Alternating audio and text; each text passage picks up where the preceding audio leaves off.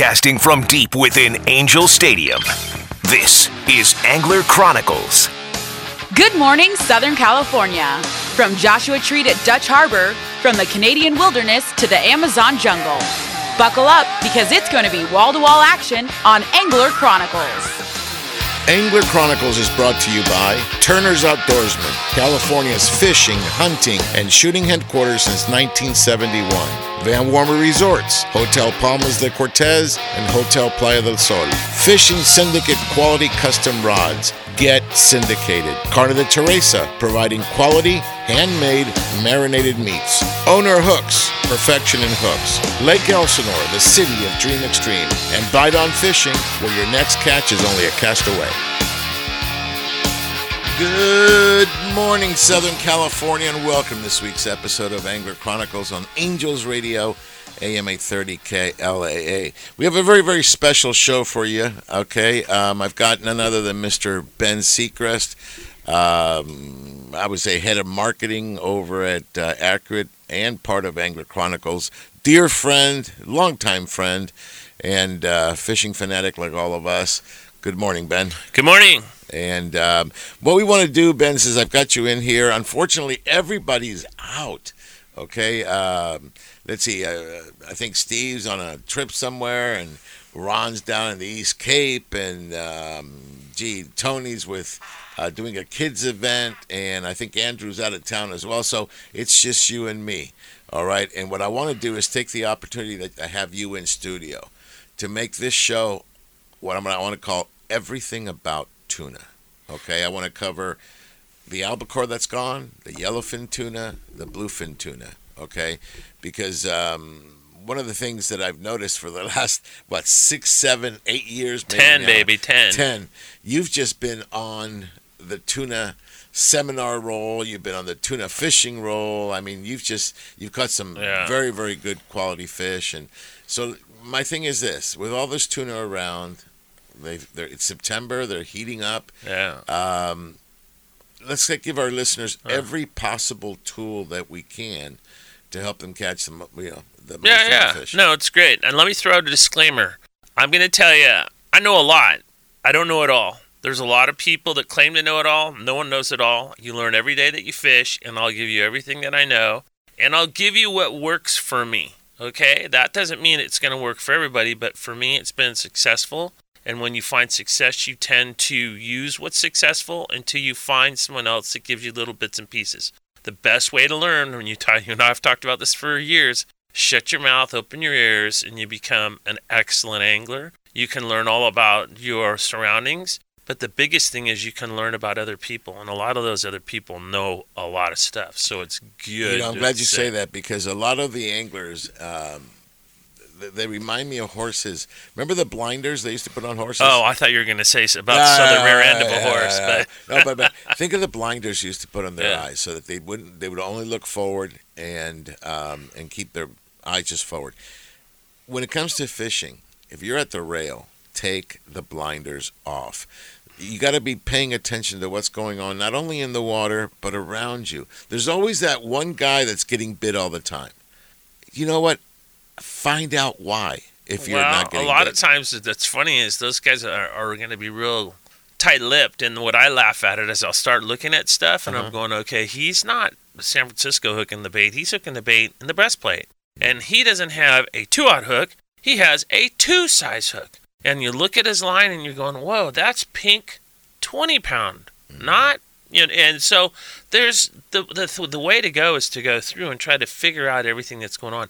The other thing is when they go back to their tackle box, you're not allowed in their tackle box. Doesn't mean you can't start and look at it, you know. And there's Mm-hmm. Well, the beautiful thing about tuna fishing, you don't need much. no, Okay, uh, line, hooks, I think are the primary thing Yeah. during the day, and then at night you're going to need the knife jigs, and then we'll talk about and the heavy gear. sinkers, yeah. And we'll talk about the heavier gear in a bit. But what we want to do here is share.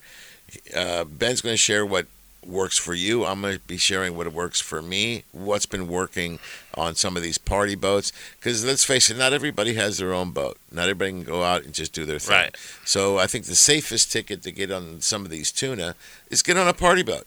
Okay, I mean they're catching them from Long Beach all the way down into San Diego.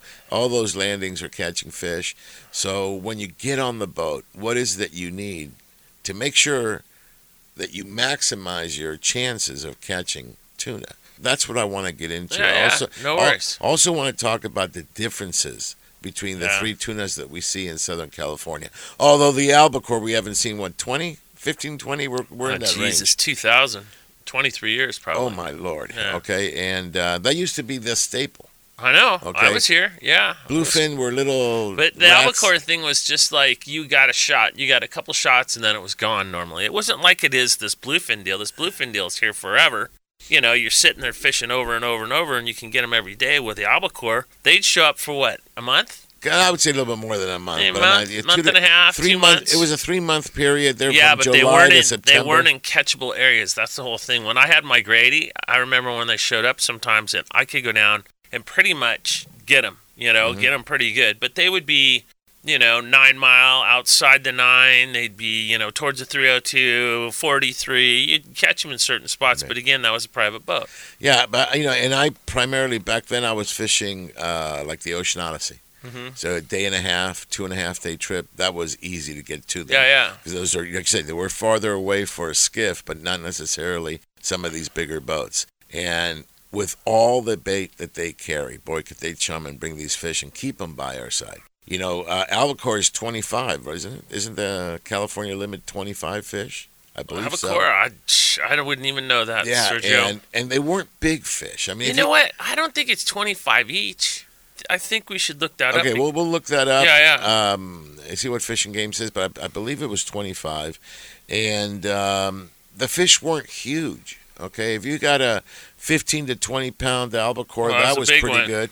The biggest albacore I've ever seen was caught by one of our dear friends, Alex Lammy, and it was 52 pounds. Huh. Okay, and it was caught. You ready for this? On a spinning reel. Did you find it? Yeah, 25 per person. It is 25 per person. Yeah, I never knew that. I learned so- something every day. You learn something. I don't ever remember limits, but boy. Uh, oh, we would plenty. keep. We would keep. We, we- back in that day, I was canning them, and we'd keep like ten each, and that was enough to last me for. Uh, like it's this bluefin. I have so much bluefin can that people are like, "Hey, you want to?" No, I don't want to kill no more. you know, you kill Right. a few, and then you try to hand them off. But what I do a lot of times is, uh, you know, I would say that if you're going to go through and kill fish, make sure that you kill what you can eat. But just remember, don't get crazy. Don't kill enough for the neighborhood. Just make sure you got enough for you and your family and maybe your relatives or something, and go after it. Because it's the hardest thing that I see, Sergio, is people kill so much fish, then they can't process it, and the fish goes to waste. It becomes mush, and it's just crap. Yeah, if you're having the boat to fillet them for you, you've got to get home. Exactly. Okay, Yeah, yeah, clean yeah. them up, okay, um, and then vacuum seal it. Yeah. And if you vacuum seal it, they last what six months to a year on the, Oh, the freezer? probably yeah. Okay, probably. but if you don't vacuum seal it and you stick that in the freezer, Oh no, good. and you get gone. freezer burns Yeah. and you get all and it turns into mush and it's a really sad Yeah. because bluefin is expensive if you have to buy flu, bluefin. But, and, and you know the thing about it is, I think bluefin actually reacts better than yellowfin does in the sense of bluefin's a lot more hardy sometimes. Depending, I mean, again, if, if it's sitting in the in the sun all day and Yeah. it's wet or wet, you got, you might have a problem. But I just have a, a. It seems to be a lot easier with the bluefin. What the guys do with the yellowfin is they slam them on the deck. I'm not complaining. They throw them in the hole. They do whatever else they do. When you get them and they start flaying them, when they flay them, they'll stick them in the bags, but they don't realize that there's water all around them. The water goes in the bag. Then the bags sit, and when the bags sit, and again, it's salt water, which is okay, but the fish become very mushy. Right. So it's very important. The minute you get home, you got to start processing Uh-huh. that fish if you want it to last and if you want it to taste good. Yeah, yeah. Okay. Okay. And Yep. listen,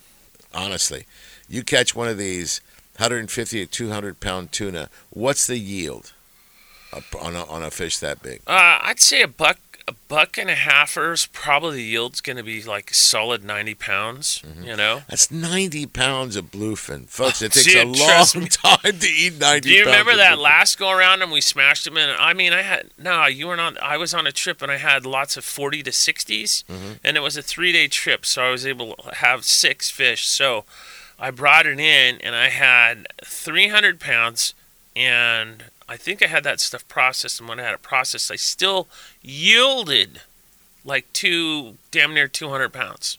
You know, 200 pounds of bluefin. yeah, 200 pounds. It was like 207 pounds or something, and it was just wild. But my point is, if you're going to go on one of those boats and you want that stuff to be primo, go to those guys and let those guys, you know, do your stuff because they can actually give you your stuff frozen when you pick it up and take it home and it's frozen.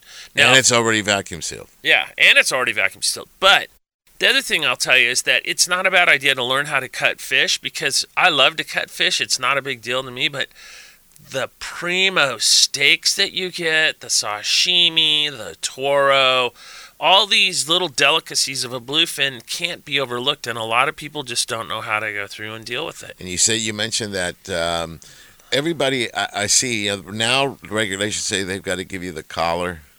Yeah, Okay. Um, the collars are good to barbecue or the yeah. collar, but, but see, people smoke. people Yeah. disregard uh, how good that stuff is. Oh, it's really good, but it's like this. It's like you can cook a hot dog and just eat the hot dog on a bun, or you can go past just the ketchup and the mustard and make it a gourmet hot dog. That's what collar's like because if you don't treat collar right, then it's a waste of your time. And sometimes to me, I don't like collar. I love collar. I don't like the time involved to mess with the color. Ah, okay. I'll actually go for the like people don't understand like I can a lot of fish. Why do you can fish? Because canning in the jars is way better, you know, doing all your own stuff, but each each bottle or each, you know, bottle of, of that you're canning, you have to put some belly and some some toro. So you have to keep strips back there because what that does is it adds flavor and it gives a little bulk. Then you put some jalapenos in there or you know, whatever else you're going to put in there. Lots of people do all sorts of stuff, garlic, whatever. But I'm telling you, you can sustain yourself. If you want to spend, let's say you spend in this time and you're going to go on a trip and you're going to catch some really nice fish, it's not a bad idea to find someone with a canner or buy your own canner, figure it out, and do it, and it lasts for years. There you go. So, in other words, what, what you're stressing not only the proper care of the fish, but at the same time, and I heard it earlier, Yeah. Be somewhat of a conservationist. We all should be that. Yeah, and and, and Yeah. that's something I think sometimes it's lost. Killing for the sake of killing, I think those days are long gone. Okay, Yeah. I I have to admit, back in the '80s Oh, ah, and '90s, I oh. was part of it. I was ter- I, I remember one of my first trips down to Cabo, and I was staying at um, the one on the hill. I can't think of the name of it. It's owned by mm-hmm. the family, but it's got the big blue marlin in it. And I was on my way up there, coming from the coming down from the harbor, and in the trash can, I saw like 20 striped marlin in a trash can, and I was like, "What the? What Yeah. are these guys doing with these fish?" You know, and what it was is a person didn't catch a fish until they got a picture with the fish. So they'd hang the fish and kill it and then throw the fish away because the guys down there didn't want to eat those fish either. So to me, now you find people that have learned to smoke them, to eat them, certain different ways. But I'm telling you, I saw that movie, The Bear, years ago, and I don't know if you ever saw that movie. And the last thing it said is, "The thrill is not to kill, but to let live." Ooh, I love that. that is what life's about to me. Exactly. Fishing right. through life, life through fishing, baby. All right, but let's take a first break here. Again, we'll be talking everything tuna with Ben Seacrest, marketing director of uh, Accurate Fishing And utility man. and Utility Man. okay, Angler Chronicles on Angels Radio, AM 830 KLAA. We'll be right back. Now I live my life on. Angels Radio. AM 830. Dana Wharf Sport Fishing in Dana Point Harbor. Check them out. Trips for anglers of all levels depart daily and kids fish free every Sunday. Enjoy clean vessels, full galleys, and friendly expert captains and crew. Everything you need for a great day of fishing for everyone, including a fleet of private charters. The Dana Wharf Kids Club is the coolest club of the sea, featuring free fishing trips, whale watching adventures, and more. Check them out on the web for daily deals, including the famous Half Price Tuesday. Dana Wharf Sport Fishing, number one angler's choice since 1971. That's Dana Wharf Sport Fishing and Whale Watching, located at 34675 Golden Lantern in Dana Point. You can contact them by phone at 949 496 5794 or on the web at danawharf.com. Daily adventures, lifelong memories, established 1971. Stay connected and follow them on Facebook and Twitter. Lake Elsinore is the action sports capital of the world, stocked regularly with bass, catfish, crappie, and more. Lake Elsinore is the largest natural freshwater lake in Southern California and the destination for fishing. Whether you're looking for an extreme outdoor experience or a relaxing morning sunrise, start your next adventure in Lake Elsinore and stay at the new fully renovated campground, Launch Point Recreation Destination and RV Park. Find us online to follow all the action. I can't wait to spend some quality time with my son fishing this year, teaching him about casting, how to choose baits, set the hook, and how to be safe on the water by always wearing a life jacket. Save the ones you love. A message from California State Parks Division of Boating and Waterways. Angels Radio. AM 830.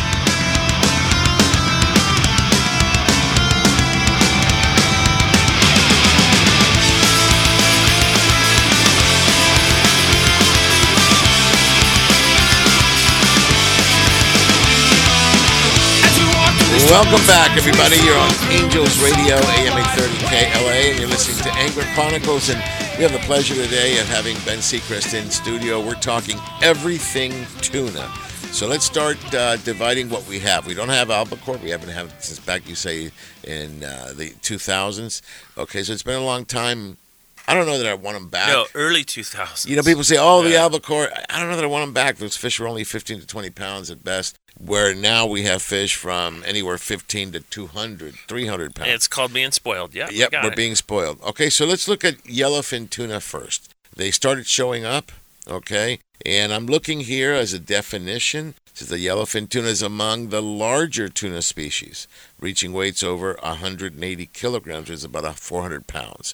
Okay, now this is probably out here, although we know from our friends at Wicked Tuna and Dave Marciano, they what's the biggest one he's ever caught? Over a thousand, right? No, no, no. You're, you're talking about yellowfins. Those are bluefins. Yeah, no, I'm, that's what I'm saying. They're saying, but here this is among the largest of the tuna species. The largest tuna species are the bluefins for sure. For sure. Yeah, for okay.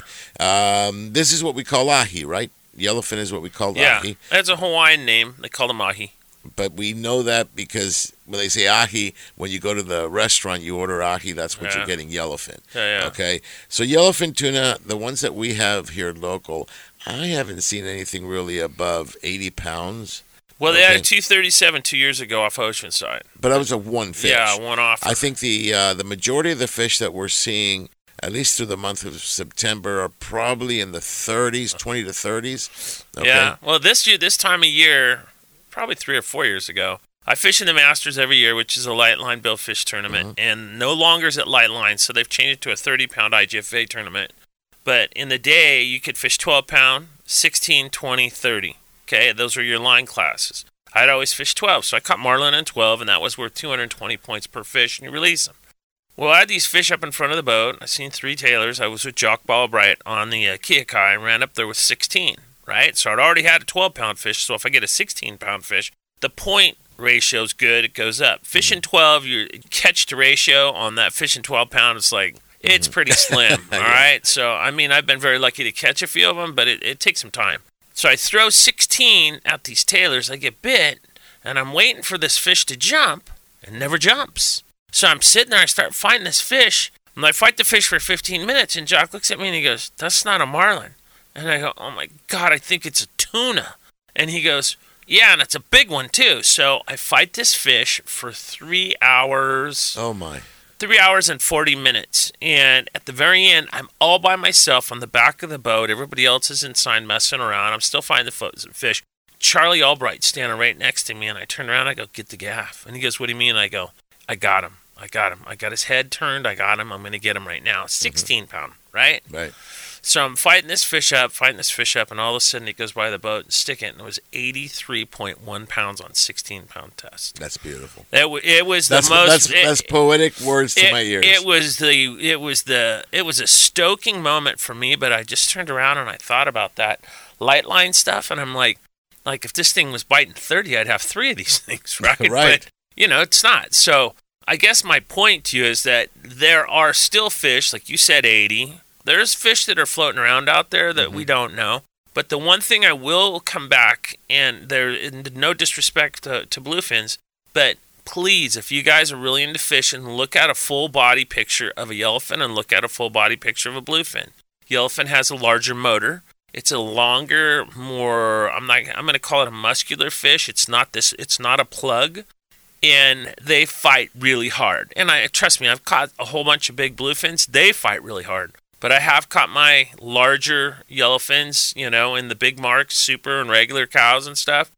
They've almost killed me, like mm-hmm. literally where I couldn't move my arms for a while, just because my arm, the rod was underneath my arm, and it was it was shutting off the blood flow to my arm, and so point is is that we're very fortunate to have what we have around us the yellowfins the bluefins take advantage of them but what am i going to say prior planning prevents piss poor performance mm-hmm. when you go to go fishing no matter what you're going for if you think you're going for bluefins in your head make sure that you got everything set up that you know what you're going to do and, and we'll get into we'll further get into tackle down the road but a lot of times people tend to take this really big tackle, really super heavy, and you know what you end up doing? Fighting your tackle and not the fish. Correct. So what you want to do is you want to get to a point when you're doing this is, is get things that are going to work.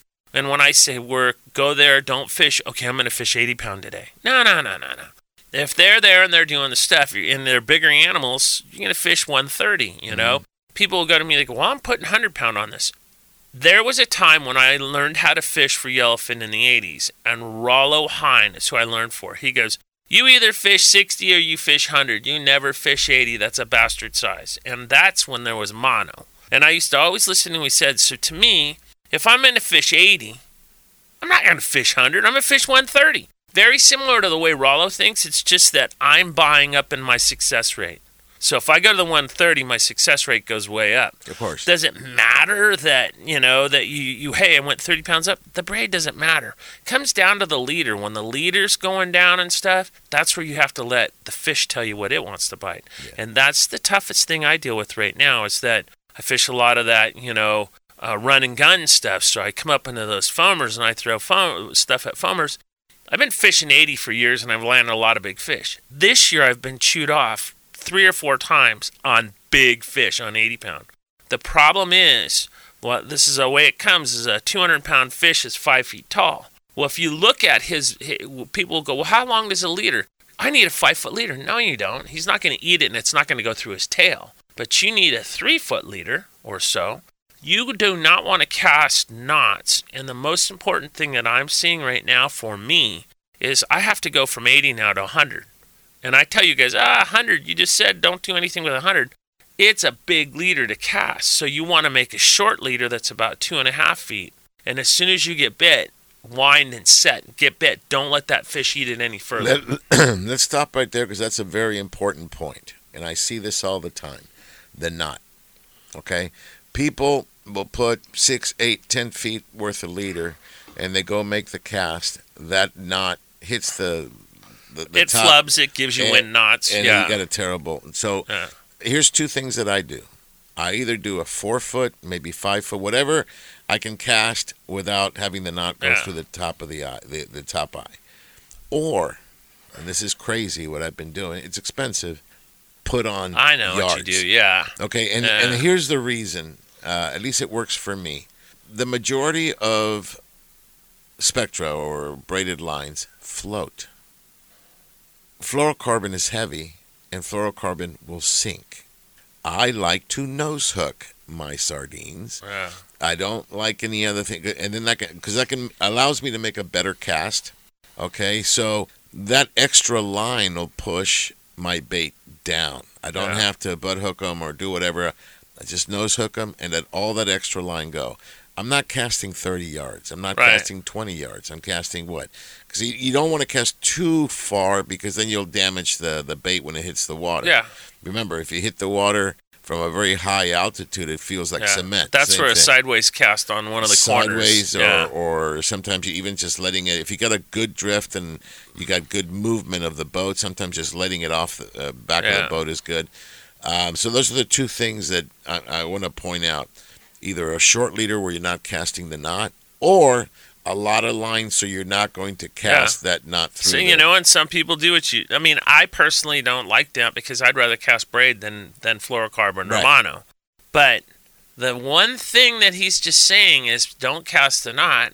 What does that make you think? Maybe you should know your knots better, Right, right. So everybody yeah, but you know what? figure it out. More and more, I'm noticing um, your rods uh, have smaller and smaller eyes. Oh, they do. time. They do. You know? But that's why you tie an FG knot. An FG knot goes right through the guides, and the other knot, an SC knot. There's like two or three knots that go through guides really good. Guides trip that I tie FG knots. I tie them every single time, Yeah, no matter do. what. You time for me. yeah, I time for you, time for whatever. But, but the FG knot has never failed me. I've never had one fish go away from that knot. What I end up having problems with is them chewing through the line. Mm-hmm. You know, and my knots are sound. People go, well, it's so hard. It's like anything else. How did you learn how to drive a car? You practiced. Right. How do you learn how to cast? You practice. Practice tying your knots, right? I can't tell you how many times I go ahead and make a, a connection line uh, knot between fluorocarbon and, and braid. Okay, and it looks really good. I cinch it the whole bit.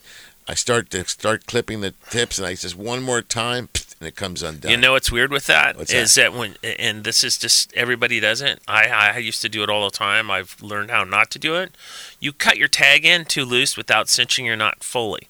So when all the tag ends are full, get your get your wraps, Mm-hmm. get your knot pullers, put it on the line, and pull. If the knot pops, then the knot is cinched. Then trib your tag ends. You cannot tighten your hands so that you're not pull. You cannot tighten your line with your hands. with your hands, No. and knot won't pop. So that happens. That happens a lot, and my hands are scarred forever from doing that. And um, I think it's super But important. e- even with that, you Yeah. still don't have enough pressure. Okay, the Right. knot pullers. Guys, oh, with my knot pullers, dude, I pull and it pops. uh, I have pulled so hard that I've actually popped the the line. Yeah. because I pulled too hard. But you've got to use them, folks. It, Yeah. it makes all the difference in the world. The last thing you want is to have perhaps one of your personal best fish because your knot comes undone and it Well, wasn't. I've done. had that. I've had Oh. that. I've had. You know where I've had it? That was recent, and I was really like dumbfounded. Where? I made a cast. I got bit, and I was fighting this fish, and all of a sudden everything came back, and I looked, and my my braid to mono or my braid to floor was fine. And I looked down, and it was the knot that I put the the mega ah, bait Oh, on with. Heartbreaker. All right, everybody, hang on tight. Everything tuna with Ben Seacrest is coming up. Some more, more, more, more. Angler Chronicles on Angels Radio, AM 830 KLAA. We'll be right back. You got a fast car, and I got a plan to get us out of here. Been working at the convenience. AM 830. Ron, these sunglasses are nice. Yes, Sergio, Inferno USA Eyewear, they are great. They were created eight years ago to provide a far superior product with an unbeatable lifetime warranty. You like the burns. Machine billet aluminum frames, extreme wrap style sunglasses, and goggles all in one. They have removable foam inserts, they're polarized, and have polarized transitional lenses available too. The burn style is hands down the greatest wind in your face glass ever made. No wind, dirt, or debris in your eyes at up to 100 miles per hour. Simply put, they're awesome. I prefer the fuel style frame. They are made from TR90 nylon material that keeps them extremely lightweight and very durable. You won't even realize that you're wearing them. Tons of color options and polarized lenses available. The fuels also keep wind out of your eyes at very high speeds. Inferno USA Eyewear. They're nice sunglasses. No gimmicks, just quality construction and protection for your eyes. Inferno USA, check them out and get yours at www.infernousa.com. That's www.infernousa.com. Hello, everybody. This is Captain Rick from the 85-foot luxurious sport fisher Ocean Odyssey.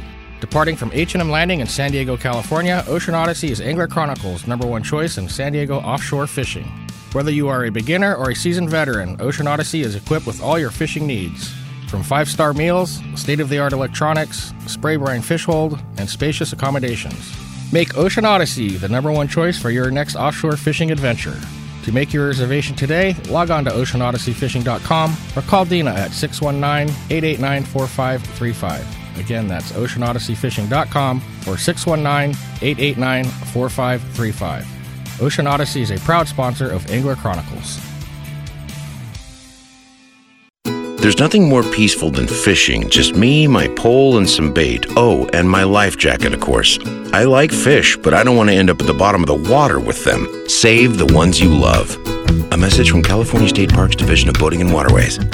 Hi, it's Captain Dave Marciano here. I'm wicked excited to tell you about my new website, angelicaseafoods.com, where you can now order fresh local New England seafood shipped overnight right to your door. Go to angelicaseafoods.com. Angels Radio. AM 830.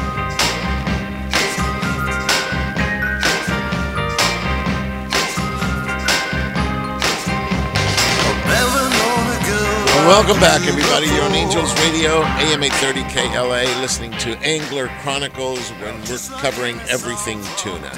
All right, when we went to break, uh, we were talking about our connection knots and how important it is to, to make them. Highly recommend. Go to um, Accurate Fishing on the website. Uh, You've got all the knots yeah, on we, there. we have knots on our um, we have knots on our YouTube channel, but you could also just Google FGs. So the pina knot also is an excellent excellent knot. Uh, Aka, the Bob Sands knot, to me it's the same thing. They're both the same knot, but that's a great knot. But here's the deal: when you have pressure on your line and it's coming up towards the tip, and let's say you have a longer leader, the knot's what gets hit, what hits the tip, and that's what stops the whole thing.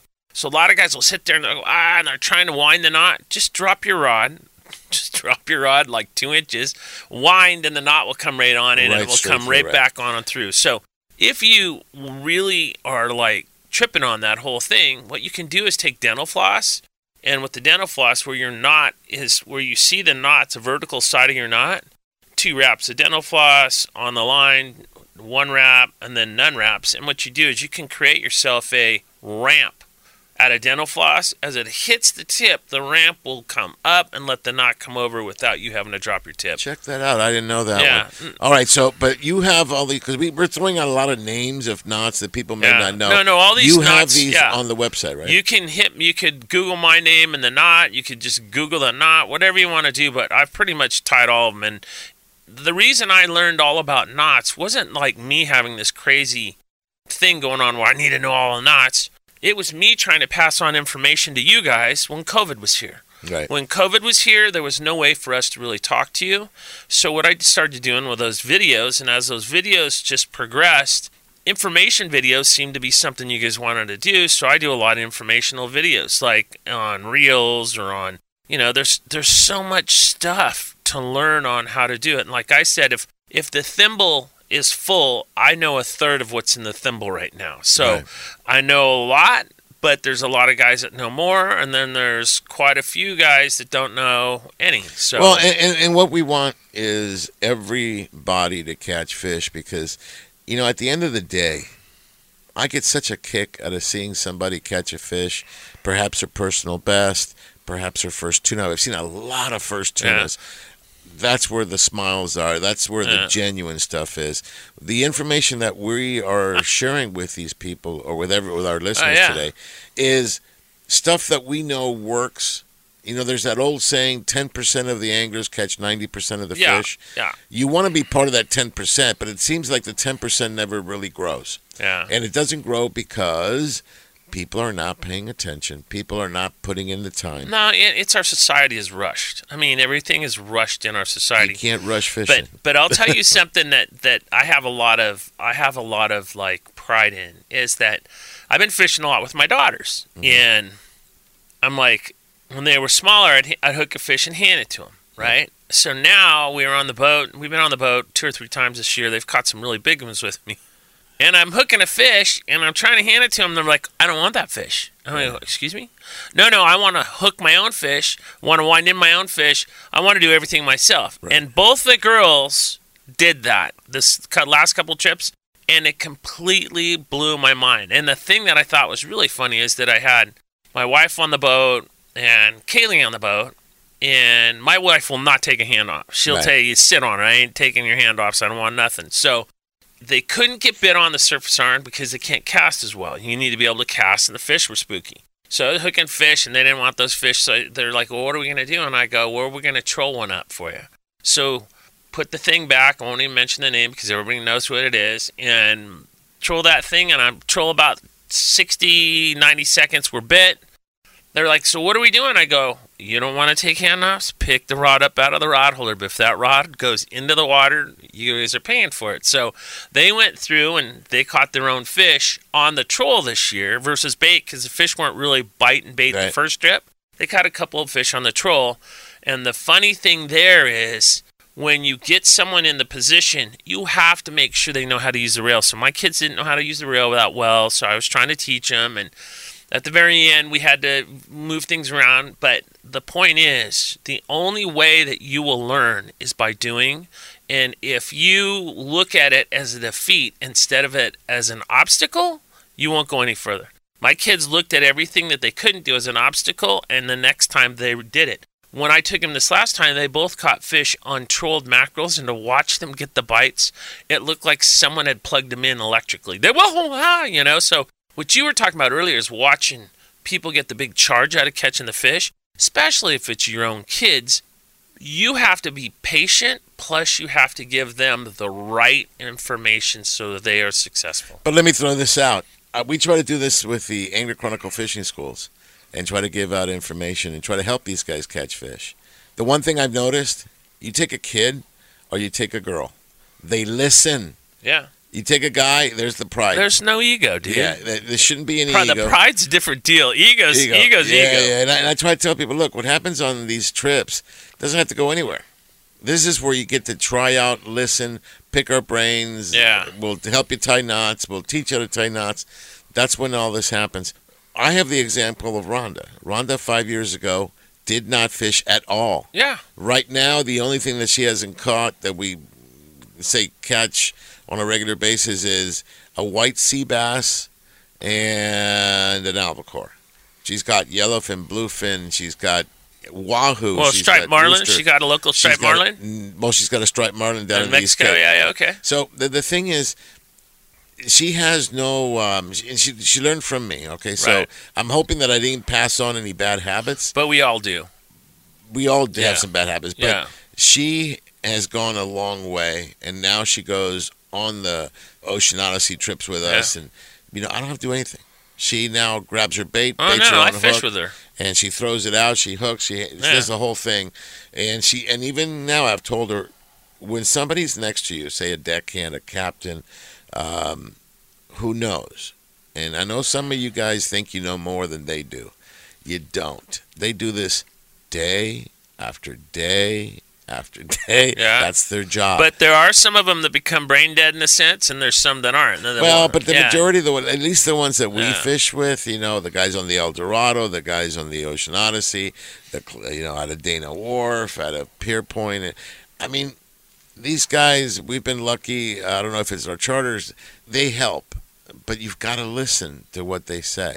Um, don't let the ego come into play. Yeah. Look, there's plenty of times when I'm going up the rail and people know that I am vertically challenged. You like that one? Okay. That way I'm not too too tall. So when you go around the bow, okay, you always have that anchor there. And it's very hard for me to get to get that line around. So you know what? You get a deckhand, boy, they climb on top of there. You, and, Oh, and- dude, some of them do some crazy stuff yeah, up you there. give them your rod, let them get you around. They hand it back to you. They save you a lot of hassles. A lot Yeah. of times, you know. When also, here's another one. Your bait goes underneath. You got a fish on. He's under the boat. Yeah. You got to point. I mean, if you don't know that, you got to point your rod down and do a whole bunch of things to get him to get out of there. Hand it to your deckhand. Yeah. Okay. They will get it done. If they come over with a Y, let them do what they have to do. But pay attention because what they want is what you want. They Yeah, want yeah. that fish on the deck because that's part of the count. You see, so it, it they we all work together.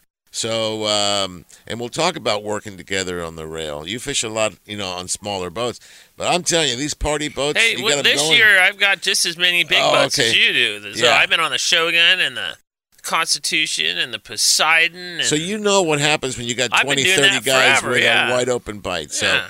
so again, let me bring you back to the knots, uh, folks. Check out Ben Seacrest. Just Google him. You've got a lot of stuff on Accurate. go to got- Accurate yeah, YouTube all the channel. And then look at the videos. But just because you looked at the video doesn't mean you know how to tie knots. You actually follow along, do them. Once you did them, do it again.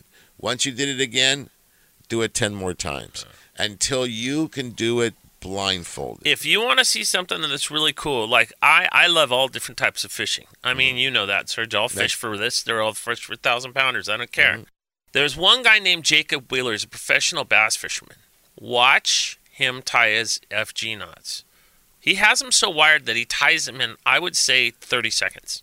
And that's not an easy knot. No, mine are probably a minute. He ties them in half the time I tie them, but it's amazing to watch the small tricks. So if you watch the, you know, watch these guys that don't tie knots and they're teaching you how to tie an FG knot, they're teaching you a way where you stick the line in your mouth and you do this and you do that. Well, you figure out a way to put the line around your finger, figure it tight so you can work your index finger and your thumb around.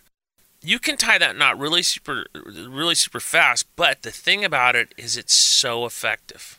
So the biggest thing I can tell you is don't cast knots, and then we'll get out of this knot deal. And the other thing is cinch your knots. Mm-hmm. All right, if you don't cinch your knots, and learn your knots. Oh, yeah. I- you do everything that we all these things that we're telling you about not casting the knot. But if you don't have a good knot, it doesn't matter whether you cast it or not. It- No, I'd- I'd it's gonna- agree. it's going to get blown up. All right, so knots is big. So let's go back to the yellowfin. Difference between, in your opinion, yellowfin and bluefin. Uh, difference to me is yellowfin are brutal. They're I mean, I spent seven years, I think, three or four times a year fishing with Maximus down at Tres Marias and El Banco and a couple other places down there. Um, I've been on long range chips, caught a lot of fish on long range chips when uh, early years. So it's like learning how things can pull, like a fish like that that can pull. They can pretty much brutalize you. And people all come to me, they go, Well, you don't know, I fish 40 pounds of dragon. I, I'm not talking smack on people. If you think you're fishing some drag, you know, get yourself some sort of device where you can go figure out what drag is, if it's a, a digital or if it's a handheld, whatever you're going to get. But put your reel on the rod and put the line through the guides and pull on it and figure out what 20 pounds feels My- like, yeah, my- 15 pounds feels like. My understanding that for a normally sized man, it's hard to pull on anything more than 28 pounds of drag. 28 pounds is huge, dude. That's what I'm saying. In, in my huge. in my my prime, I was setting at 28, right? Mm-hmm. Because you have to figure once a fish takes a third of your spool, 28 goes up to like 36. Then he takes half your spool, and you're you're damn near you're above 50 pounds, right? So. I've had some recent go-ins, and, and I don't know why I do what I do sometimes, but I literally had a couple like 70-ish pound, 80-ish pound fish on a 600 narrow, and I just kept on putting the drag up, putting the drag up, putting the drag up, putting the drag up, till I literally couldn't pull the drag up off my hand. And I'm figuring, I'll break this fish off, I'll break this fish off, I'll break this. And I'm fighting these fish for an hour on 60 on 65 pound line, right? So I finally get the fish, and it's all about, you know what it's all about? It's about the slow, easy pace wins the race. So there's your new one. The slow, easy pace wins the race. Because if you're not slow and easy, and you do any sort of jerking or anything else, all you're doing is irritating them. So I get the reel in, on the rod, and I get the reel uh, in low, and I slowly do it when he lets me do it. And what what's going to happen in my brain, I can see it. Fish is going to kick out. When he kicks out, he's in a circle and he's going wide. What you do is you keep on pointing the fish at the fish, and people say, "Don't point the rod at the fish." Well, this one, a fish is in a circle and you're doing something like that, point the rod at the fish. Get mm-hmm. down when he's coming back in, and when you see him reach the 180 and he starts coming back into the 200 degrees and he's coming at you, start whining like a son of a gun. Whine, whine, whine. That's when the, this song That's is when very you whine. and- then you hold. And this song, because we got to go to break, is very oh. appropriate. Oh. Iron Man. Okay, so there's times to be it and other times not to be it. All right, folks, you're on Angels Radio AM 830 KLAA. This is Angler Chronicles, and we'll be right back.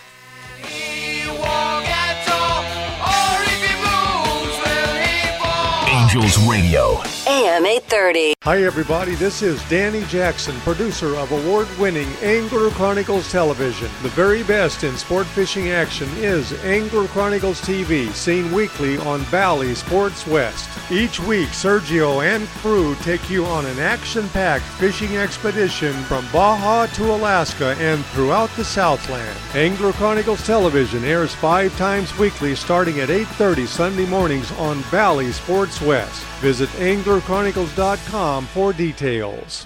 The original hookup baits are the most versatile and effective artificial baits to hit the water. With sizes from 132 to 4 ounces in 12 fish catching colors, this pattern design uses only the highest quality of materials, owner hooks, and are proud to be built in the USA. The original hookup baits have made it easier to match the hatch when chasing that fish of a lifetime. Go to hookupbaits.com or participating tackle shops to get yours today. Remember, don't blink on the sink and practice catch, photograph, and release.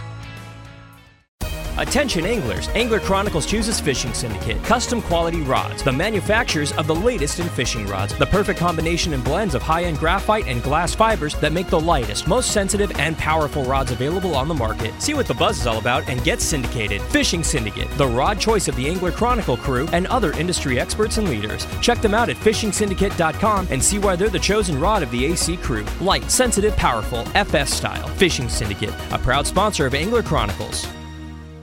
Angels Radio. AM 830.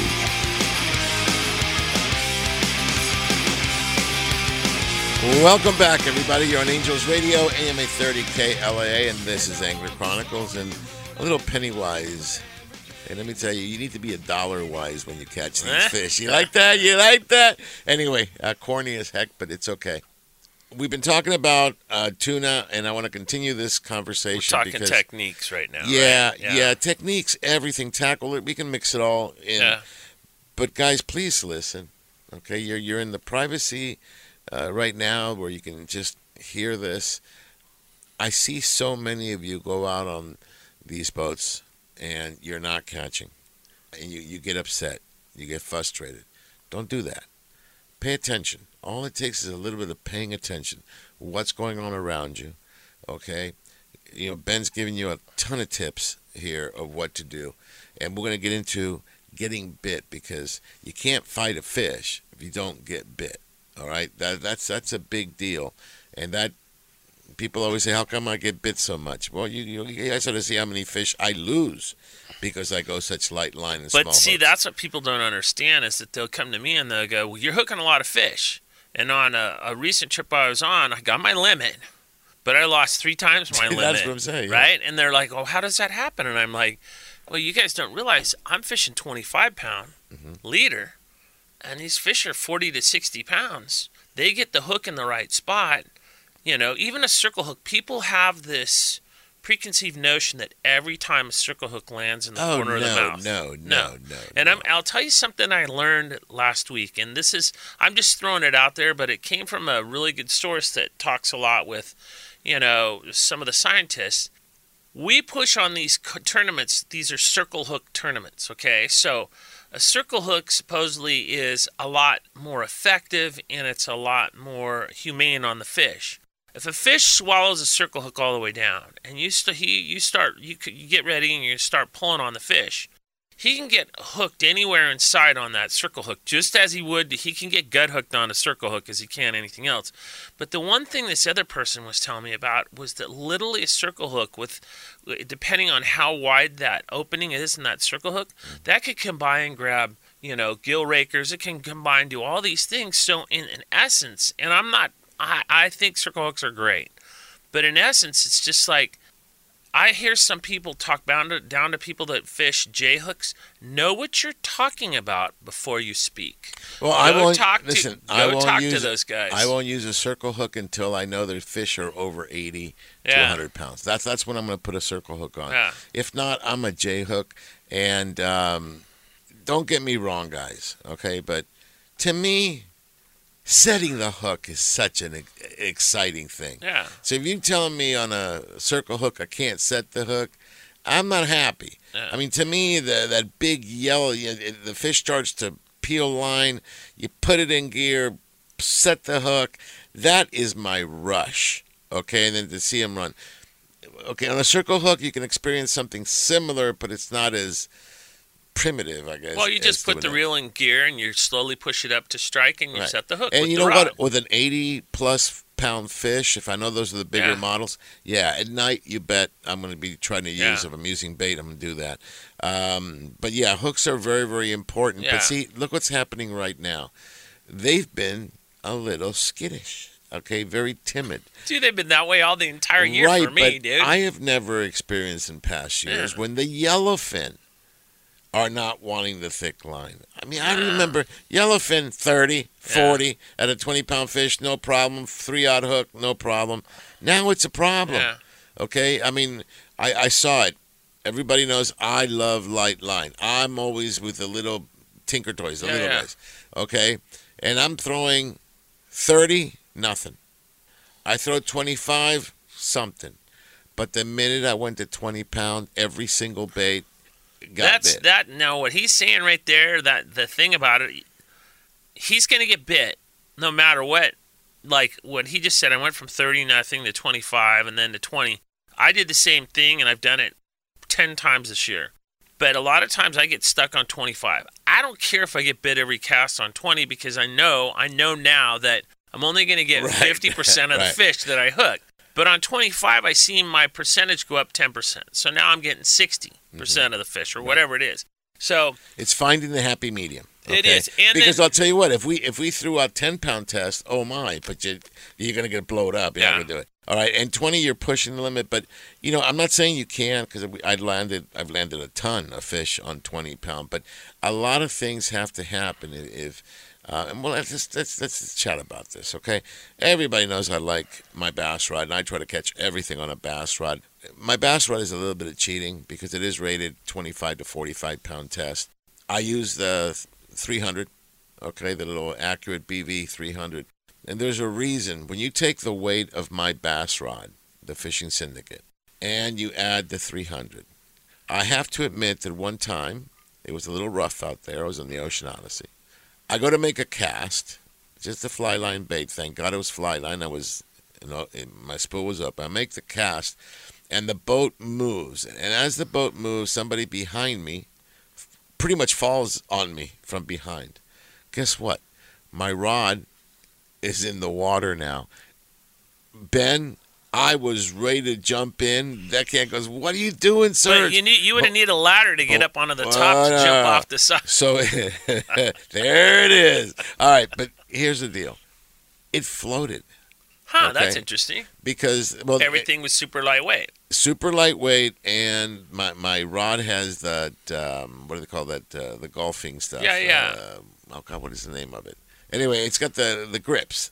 Winn grips. Winn grips, okay? And those things float, but it was so light, and the reel is so light.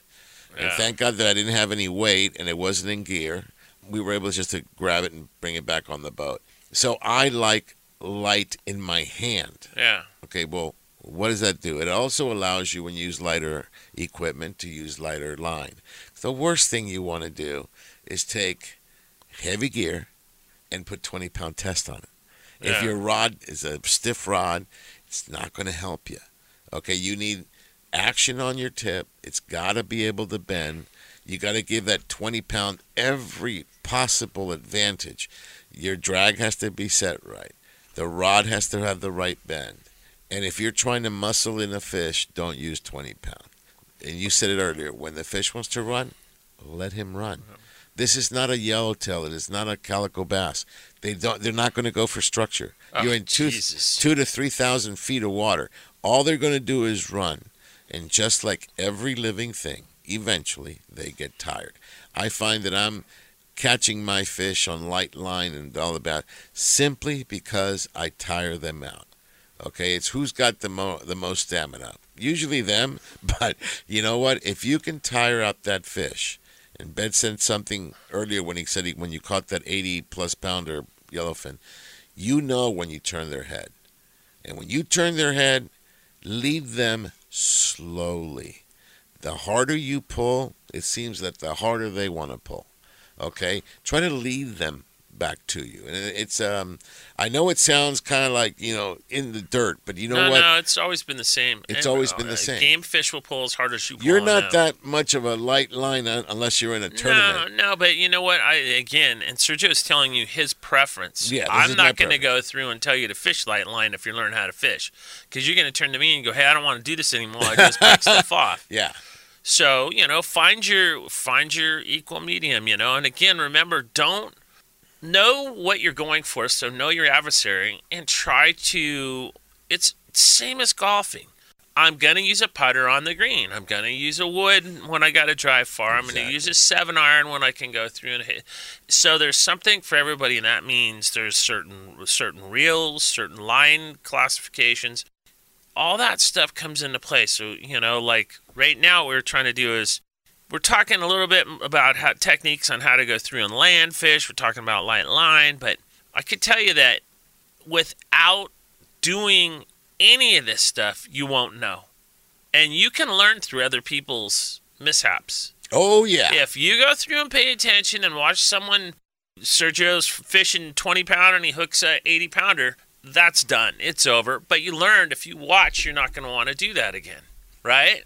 So. Well, I'd do it over and over again because, um, eh, but here's, okay, but here's the thing. You know, my situation, this is why we're sharing our purse. Please, guys, understand. We're giving you what works for us.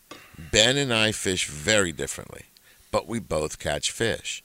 Okay? It's you got to find your groove, you got to find your rhythm, you got to find what works for you. I've been fishing for a while now. I fish a lot. So now like your daughters. I'm constantly, what's the next challenge? What's the next challenge? I'm like, I'm like you. We don't know everything. I just say, you know, guys, the reason that perhaps that we are sharing all this stuff because we're on the water so much compared to just everybody else. This is what we do. You work for Accurate. I am Angler Chronicle. So, guys, we're on the water a lot. So we're just sharing with you. But it's that next hurdle. I've already caught them on 30. I've already caught them. Can I catch them on 12? I've got something crazy I don't recommend to people. You know, we've got a personal bet with uh, Andrew Mack and with Tony. We're going to go out and we're going to put two pound test on bass, Well, saltwater bass. That's going to last a long time, like not at all. Yeah, You might as well wear dresses I, when you hey, do that. I'm, I'm down to four pound test. I've caught a 3.8 pound bass so far. Okay, I want to see a picture. I don't trust these guys. They don't weigh their fish. Oh yeah, I have pictures. I posted them already on Facebook. All right, listen, we're gonna take a, a short break. I can't believe we killed the first hour. What I really want to talk about in the next hour is more about what rods you should have, what what kind of tackle. That becomes crucial right now, folks. You're on Angels Radio, AM 830 KLAA. This is Angler Chronicles, and we will be right back. Angels Radio. AM 830. One of the most exciting events on the SoCal calendar is back. The Pacific Air Show is in Huntington Beach September 29th through October 1st. Don't miss the biggest lineup of fast jets in Pacific Air Show history with spectacular overwater aerial displays for fun, family friendly entertainment. Get your tickets now at PacificAirshow.com. General admission is just $25 plus a booking fee. There's an expanded ticket area too, so don't be left outside the fence and come on out to the Pacific Air Show in Huntington Beach. Do you have an invention idea but don't know what to do next? Call InventHelp today. We have representatives nationwide who will explain the InventHelp process step by step. Over 10,000 patents have been secured through InventHelp's patent referral services. The InventHelp databank includes thousands of companies who have agreed to review new ideas. We've been helping inventors since 1984. Let's help you next. Get started today. Call 1 800 217 4380. That's 1 800 217 4380. Again, 1 800 217 4380. Angels Radio AM 830 KLAA, Orange County, Los Angeles, and Inland Empire. where Angels baseball live. Jackson, good morning, sir. Hey, Sergio. Good morning, Serge. Good morning to Ben Seacrest. Nice to Morning, sir. hear your voice back on there. Yeah, you know what? If I was actually batting, I'd be I'd be fortunate to hit at best third base. It wouldn't be close to the wall. I guarantee you. If I if I hit it at third base, I'd be very happy. Anyways, uh, no, it's all good. Tuna, you know, we've had some good fishing. Uh, uh, well, can you believe it's almost October here? But but uh, September's been phenomenal. I expect it to keep right up. I don't know why not. And uh, but anyway, speaking of tuna, okay, let's get right into the show here, uh, Sergio, for tomorrow, October first. Um, uh, Valley Sports West, of course, eight thirty tomorrow morning. We're going to run the uh, the episode that we you and I uh, named David and Goliath aboard the Double O. Of course, it's it's aboard the Ocean Odyssey. It's a trip uh, you guys made uh, actually to the Tanner. to Mhm. start with. Where, And, where, uh, by the way, the course- fish are still there. Tanner Yeah. Cortez in that area. Yeah. Uh huh. Yeah, I know there was you and Ron, Ben Seacrest, of course, and and the whole crew. But anyway, it was excellent fishing, and it's topped off by young uh, David Shigematsu, who is what 15, 16 years old At the time, he was I- 16 years old. Um, you know, he was so skinny and and and thin. I mean, it was like you could probably. I think the wind could have blown him away. Okay, and to see uh, a young kid like that, uh, he's not extremely muscular. He's just a kid. Uh, take direction because you know we talked about that earlier in the show. Ben, myself, and the crew, we would tell him what to do this, do that, and the kid did it. I'll tell you what, he did it just as we asked him to do it, and he landed this fish. I think it was 207. It was over 200 pounds. It, Okay. it, it was over two. Yeah. And you know, uh, quite honestly, David re- reminds me of myself when I was about 15.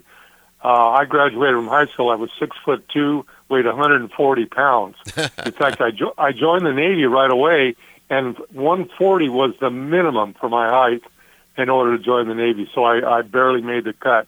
But uh, uh, I, I think David, uh, he probably weighs a little bit more than that. But uh, you know, when I was 15, though, let me tell you, let me tell you for sure, nobody was catching 200 pound fish. I mean, that was that was just unless it might have been a black sea bass or something. No, we're, we're living a phenomenon, and um, how long it's going to last, I don't know. But if you don't take advantage, mm, you're going to lose out. Uh, I would much rather catch a big fish every weekend than never again. Okay, so uh, Oh, a- absolutely. And you know, we say this quite often. Uh, you know, a lot of people like to talk about the so-called good old days. Well, okay, let me tell you that, that truthfully, I've been fishing since I was eight or nine years old. This is back in the early '50s, and let me tell you, the the good old days are right now. Right now, these are the good old days, and uh, I, I I don't I doubt that there's anyone anywhere that remembers fishing like this back in the 60s, 70s, 80s, unless unless you were on a 16 day trip or something like that. So no, these are the good old days. And David and Goliath, it, it's this is really accurate um, title that that you came up with here, Sergio. w- was that pun accurate? you know, you know, in, the Bible, David slayed Goliath, and you know what? A lot of people don't know this, but if you read the account, David cut off Goliath's head. Well, guess what? The bluefin, the bluefin gets decapitated too. Of course, we don't videotape that. No, But- no, actually, we but, do uh, have on this episode. We do have uh, some of the uh, the ways the guys are filleting the fish. If I'm not, Yeah. yeah. oh, So, you no. know, they they do a. It's a little different uh, filleting a. Well, not a little picked- different. A, a picked it- lot different filleting a tuna than compared to a you know a yellowtail or a bass or anything like that. Absolutely. Oh God, did, did I say fillet and bass in the same sentence? Yeah, you Forgive better not me, say you better not say bass fillet. Okay. Anyway, so um, Forgive me. forgiven. Here's the deal. Okay. Perfect, perfect episode for what we've been talking about. You're going to see Ben do a little short there. He talks about some of the stuff that we were doing during the trip. Uh, ben was instrumental in getting uh, David on this fish. In fact, I think it was your I, hookup. th- I think it was Ben sitting out there for a couple hours with a flying fish with the rod in my hand and getting bit. and then saying who wants it, and then and then he woke. He was in the galley. I think he had fallen asleep. Comes No, out. he was actually sitting beside me. Oh, that's cool. Yeah. But here, here's what I loved about this, and this is why, guys, please pay attention. Okay, this was a kid who had never caught a fish anywhere near that side. Right next to Ben Seacrest, right next to the, the crew, right next to me. Paid attention, took care, and got the fish. I can tell you that there was another fish caught where I saw three guys, extremely big, extremely muscular, go up there, and in the, in the span of ten minutes, they were so done, okay, because they it's all the wrong technique. And then who saved them was the deckhand. I think he the deckhand I think stepped in and got the fish probably 70 75% of the way and then finally they, they got back on it. But again, little David he, we he did have to he, hand li- it he off. had a little help around the anchor. Yeah, stuff, around yeah. the anchor. We've Yeah. talked about that. Okay, um, but primarily he did it in, on his own, and it was a big feed. We I just fished with him recently, Mm-hmm. back on the the Ocean Odyssey, and it's amazing to see now how much older, how much wiser, and everything that we told him, he still does, and he pays attention. So, very apropos show. It, it's it's really an excellent episode, and you're right. David paid it, paid attention there to Ben and, and others, and uh, and it paid off. Um, my gosh, a, a bluefin over 200 pounds. It's all it's all in the episode. It will air tomorrow morning, starting at uh, well at 8:30 tomorrow morning, again at 10 a.m.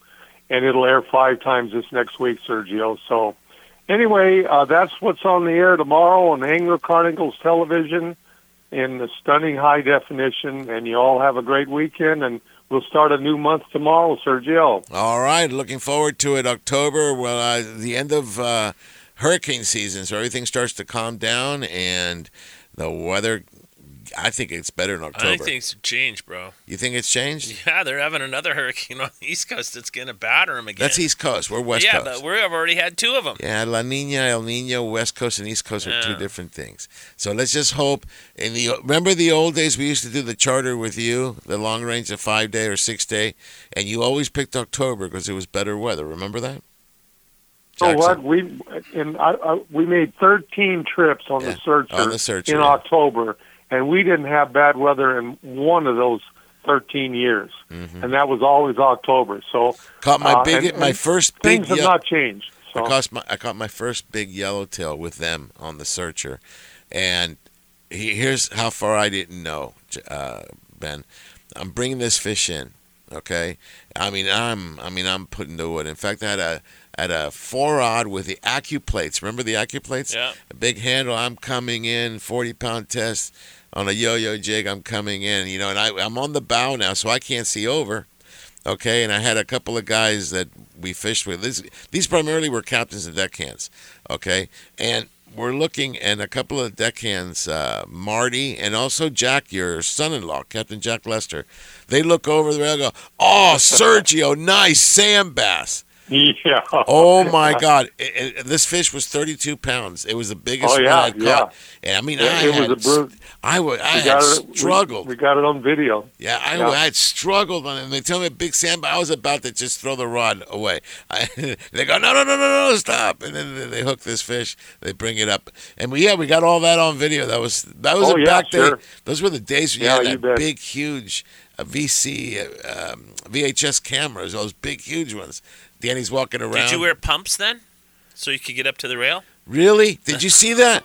Oh, Do you God. hear that? They- You, you- you can't. They can't let you alone, uh, Sergio. No, no, I'm trying no. to. I'm trying to think where that was. That that it was on the Searcher six day. It was probably Hipolito or Ascension. No, it was we were there, but- Guadalupe. Guadalupe. Yeah, it, It was no, Guadalupe. it wasn't Guadalupe. No, No, the was it? Searcher. I never. I only went to Guadalupe once on the Searcher, and that was uh, that was in '84. So that Alijos would have been. Rocks. That was full of yellows. Yeah, that could have been. Yeah, it was. I remember it was about 300 feet. You had a yo-yo, uh, uh, a six X. I, I was getting all the way to the bottom, and then just crank as fast as I could. Boom, and I got bit, and it was like, wow. All right, but anyway, let me bring Okay. it back. It's everything tuna, Danny. Thank you so much. Valley Sports West tomorrow, uh, 8:30 in the morning. And you'll see a lot of the stuff that Ben's been talking about. You'll actually get to see it, and it'll be a big bluefin, two big bluefin, we, we, or three maybe. Okay, no, no, we had a 237 and a 207. I don't remember. Yeah, the they, other they The were other all one, it was, uh, you guys have a great and- weekend, Sergio and Ben. one. All right, All right, See perfect. ya. Thanks, Danny. All right, Danny Jackson. Okay, longtime friend. All right, uh, let's get back to this. Where were we? Do you remember? I don't remember. Um, I think we were at Light Line. Okay. yeah, we're getting out of light line right into so, something else. So here's here's what I here's some of the changes and some of the new things I've discovered lately. Um, I don't know if I'm allowed to talk about this, but I'm going to anyway. Yeah. Fishing Syndicate may be coming out with an S glass, uh, all glass, all fiberglass rod. Okay. Um, Jig so sticks, he dude. gave me the light and the medium to prototype. It's the same as those jig sticks. Okay, but much lighter, much Yeah. much lighter. They're rated 15 to 30, and I went out and I've been fishing that with How uh, long are they? eight foot. Okay. Okay. So uh, the cast is amazing. I forgot how good they cast. and I'm putting the 300 on it, and the combination is absolutely amazing. Does it work good on the ro- dropper loop? Nope. But it looks works great on the fly line stuff. So, anyway, let's take a short break. We'll come back. We'll get back into everything tuna. Folks, you're on Angels Radio, AM 830, KLAA. This is the Angler Chronicles, and we'll be right back.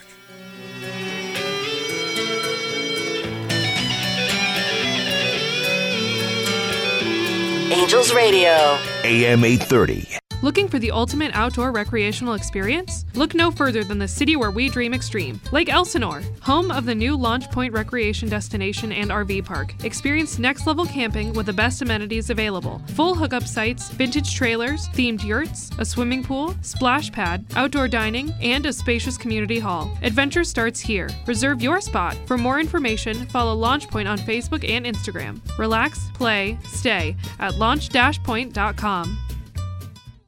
Freedom Boat Club, Huntington Harbor, San Pedro, Redondo Beach, Marina Del Rey. Live a hassle free boating experience, enjoying the very best sport fishing in all of Southern California. Center consoles, pilot houses, bow riders, Duffys, and much more. Freedom Boat Club from Ventura to San Diego, plus more than 350 locations worldwide. Call 657 845 2930. That's 657 845 2930. Or cruise to freedomboatclub.com for details.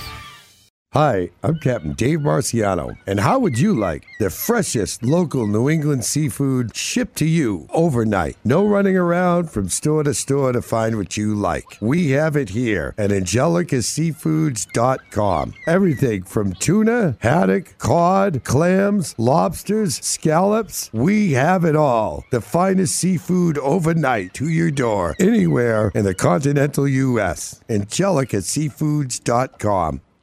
Angels Radio. AM 830.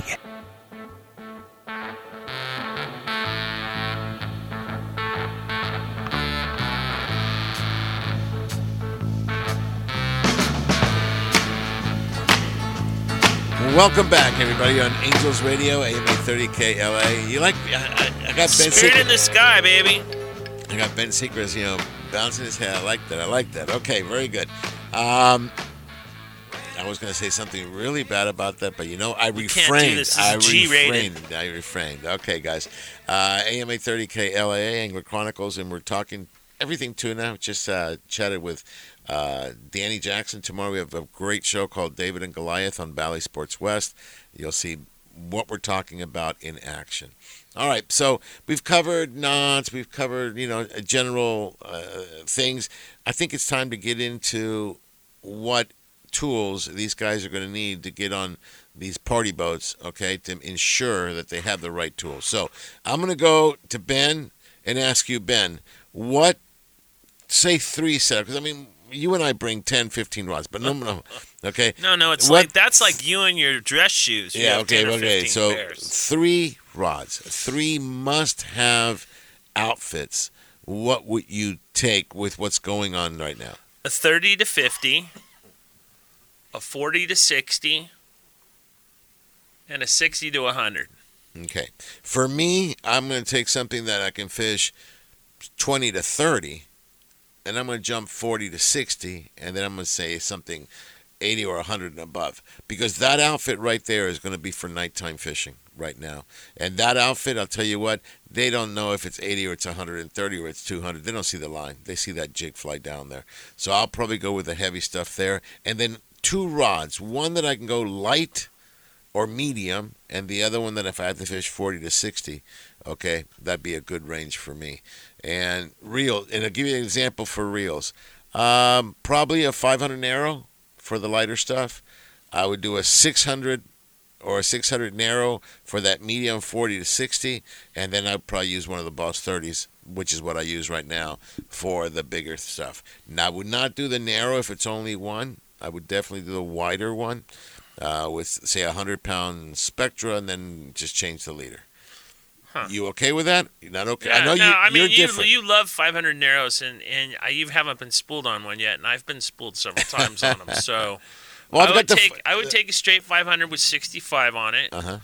and then I would take a, a 600 narrow with 65 on it, and then I would take a BV2 800 with 80 on it, and I'd be fishing uh, 130 or 100. Would you use the narrow 800 or the no, no, no, wide? no. I, that narrow 800, yeah, narrow 800 gives you about 600 yards of 80, whereas the 800 gives you about 800 yards of 80. And I just that that that 800's worked very well. I mean, Teresa caught a whole bunch of fish on it, nice fish. I got some nice ones on it. Actually, I fought a really big one on it, and I was super surprised. Got next to the boat. Unfortunately, the thing fell off, but it was okay. But just to see the product perform the way it did, that I fished that on a. What was I fishing that on? Oh, I was fishing that on an accurate BV 70 triple X. We have accurate rods and we have one rail rod, and that one rail rod's rated 60 to 100, and that reel is perfect for it. Perfect. You know what I like? Uh, the difference between the BVs, we're talking the Valiants, Yeah. they're so light. Yeah, Okay. super light. But you know light. what? So are the other ones now. Everything's lighter. Lighter You now? don't you don't spend enough time with the turns because you're not you're not really a star drag guy. Mm-hmm.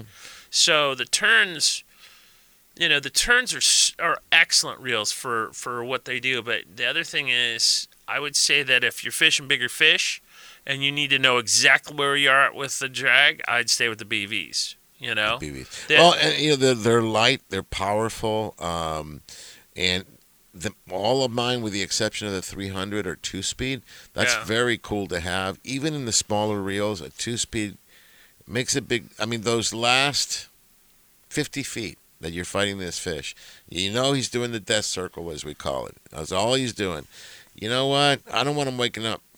So nice and put in low speed and just like you said, a slow grind. Just get him Yeah. in, okay? Because he's gonna go crazy the minute he sees the I, I'm telling you, hundred percent. This year's turned out for me, and and it's and you know that. I mean, I've been very fortunate this year. I've fished a ton, so the slow pace wins the race Yeah. every single Now time. I will say this on two speed when we talk about the night stuff, I can't believe how many people forget they they have it in low gear, they drop their jig and they start cranking, and I'm going no no no you got to put it back in high gear because when you drop these knife jigs, uh, first of all you drop the knife jig, the captain will tell you about where they are. You should have your line marked. If you don't know how to mark your line, take every hundred yards. well, you can get Iser now. Yeah, Iser has Iser uh, line's hundred color. foot per color. That's good stuff. Yeah, or if not, if you have white, like my Boss 300, uh, 30 has uh, white lime, just take, we have a counter, okay, pull out 100 yards, and you make a nice, about a two to three inch black with a marker. Just put black on it, like about, and I that's two to three inch. Don't make a small one because you're not going to see it, okay? And then pull out another 100 yards, and then put two of them. And then do 300. If it goes beyond 300, you I, I wouldn't. You there. really don't need to go No, beyond three And do, do three, and you know where approximately you are. Important. You're going to drop that jig, and people think they hit the bottom because no more line is coming out. Okay. Well, would you like to explain why no more line is coming out, Ben? Well, there's a couple things to what he's talking about, like when you No, no, no. Tell them what happens yeah, if yeah, no, no, line's but coming I, I want to I want to get to this in the way where you're talking about just the initial, but I watch people drop a jig. As the jig goes down, it stops for a minute and it goes, and it stops for a minute and it goes, and people are like, "What the hell is that? Your jig is dropping off the back of these fish. It hits a fish, it stops. If it hits a fish, it stops. When it stops for good, he has it. A lot of times, what you want to do is start winding as fast as you can. Hopefully, the fish has got his head towards you. You're going to be okay. You get him. But there's um, the the whole nighttime jigging thing. There's a lot more than just dropping your jig over the side of the boat. And it's taken me years to learn this one. But for instance, what's the place? What do they say? Wind in your face, right? Mm-hmm. Wind in your Happy face. You're in the right place, mm-hmm. right? So what happens to me is I'll go through and get in the like on a corner. The wind's in my face, but I cast downwind with my jig. I know how to cast. I can cast a big jig. Why do I cast downwind? So as soon as the thing hits, it starts sinking. As as it's coming to where it needs to be, normally as I need about 300 feet, as it's getting right straight up and down in front of me, I'm at 300 feet and I'm not having big scope out. Well, but the majority, you know, that that's that's you. But the majority of the guys that go on party boats, cannot cast 400 grams. Okay. Well, And- and 300. hard. Well, 300 or Yeah. 400, depending on the. And it, it's very hard. And Do you understand what I'm saying, though? Oh, absolutely. Because a scope, Scope you is- will never get to 300 feet. Mhm. If there's a bunch of wind blowing you in the face and there's current, you can't get down deep Right. enough. So somehow you have to figure that out. So, yeah, that's so going to a heavier jig. boats normally, not all of them, but normally, um, drift sideways. Okay, so you're either going to have the port side or the Right. or the har- uh, starboard side. That's where you're going to fish. So what you go to the back of the stern, the or opposite the, corner, Or the bow. Either place. or either the bow, and you cast the opposite way you're drifting, and then you can, or even No, you cast the same direction you're drifting. You're right. You got to cast downwind. Right. You're drifting downwind. See what I'm so saying? The opposite way that you're drifting, you cast. I'm going to put. I'm gonna You put, didn't say anyway, that, but it's okay, you it's and I okay, were. yeah, were it's okay, yeah. You, you can do that, okay? Um, but when you get down there, the key is this: when the jig stops, and I'm, I, I've seen a couple guys, Serge, I'm on the bottom, and and I look at them. I'm trying to be nice, but we're fishing these fish in 3,000, 4,000 feet. First of all, you don't have that much line, okay, on your reel, and you're gonna when it stops, like Ben says, you put it in gear, and you turn the handle as fast as you possibly can. And when you think you're doing fast, it's not fast enough. As fast as it's going to come in tight, and when it does, lift your rod, okay, and hold on because at that point he's going to start pulling your line. Okay, that's what you got to do, but you haven't hit the bottom. Okay, and uh, people say, do colors glow in the dark? I mean, you know, I've seen everything get bit, and the latest thing I've seen bit are those. Uh, they're just sinkers. Yeah. Okay, so glow in the dark. They don't even glow in the dark. I think what it is is movement, probably a trail of bubbles. Something's happening there that It's they just see the movement. and the movement, and they just go for it. Uh, if you think about a hundred feet in the dark, they don't see a lot, but they see something there, a movement, and that's what they they, they hone in and they bite it. So that's what happens. You guys, you did not hit the bottom. You're on. Now they've hooked the fish. Okay, what kind of what kind of tips would you be giving to somebody who just hooked a fish? What I would do is just tell him to keep the rod bent and keep winding. People flip out because what does a bluefin do? He shakes his head. And as he shakes his head, your rod tip goes boom, boom, boom, boom, boom, boom. With the jig, they really shake their head. So your rod tip's going to move at the beginning a lot. And you think, oh, my jig's just come out and it's stuck on something else. No, it's him going back and forth. I want to make a point really quick. When he's shaking his head back and forth, what happens a lot of times, the jig's shaking back and forth as the jig shakes back and forth, a lot of times he will go through. If there's slack, he will create a hole in his jaw, and if you let him get any more slack, he will he will he will get rid of that jig, and you lose the fish. That's why I'm saying always turn the handle, always keep the rod bent, because if the rod's bent, your your success rate goes way up. The other thing is don't use too stiff a rod. There's a lot of rods that you know, Fishing Syndicate makes. There's a lot of rods that iRods makes. There's a lot of rods. Oh, there's a whole bunch of rods on on the market right now that have more of a uh, more of a medium, a fast to medium bend instead of a fast just shut off bend. What happens is when you have a bend within the rod on a jig rod, the bend that's in the rod is your safety net. And as a safety net, you're not going to go through and have a problem with that jig, jig fish just falling off if you keep it bent. Once the rod's tight and the jig's tight in his mouth, you don't have to worry about him rolling and be, creating a big hole in his jaw. So bottom line, extra fast and fast uh, tips. Leave them at home. That's not. That's for bass fishing. That's Yep. not for tuna fishing. All right. Take a quick break here. This is Angels Radio on AM 830 KLAA, and we're right back.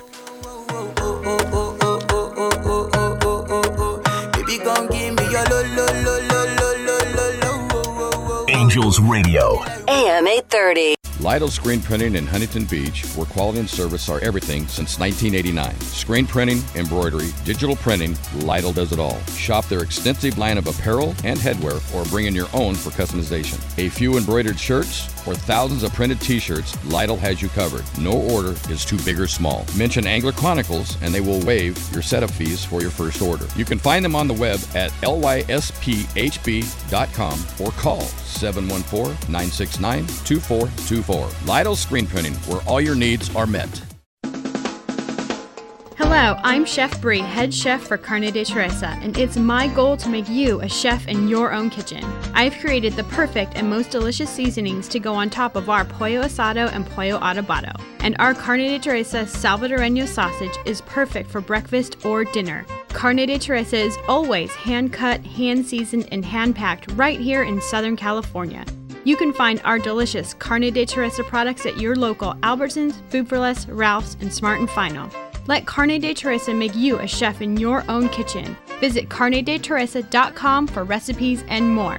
Remember, when fishing, practice CPR. Catch, photograph, and release, and always eat more Carne de Teresa. This is Teresa. Carne de Teresa is a proud sponsor of Angler Chronicles and Olive Crest. I got a garage full of fishing tackle, and every time I get out on the water, I realize I forgot something important. But I never forget my life jacket. I make sure my buddies wear theirs too. Save the ones you love. A message from California State Parks Division of Boating and Waterways. Angels Radio. AM 830.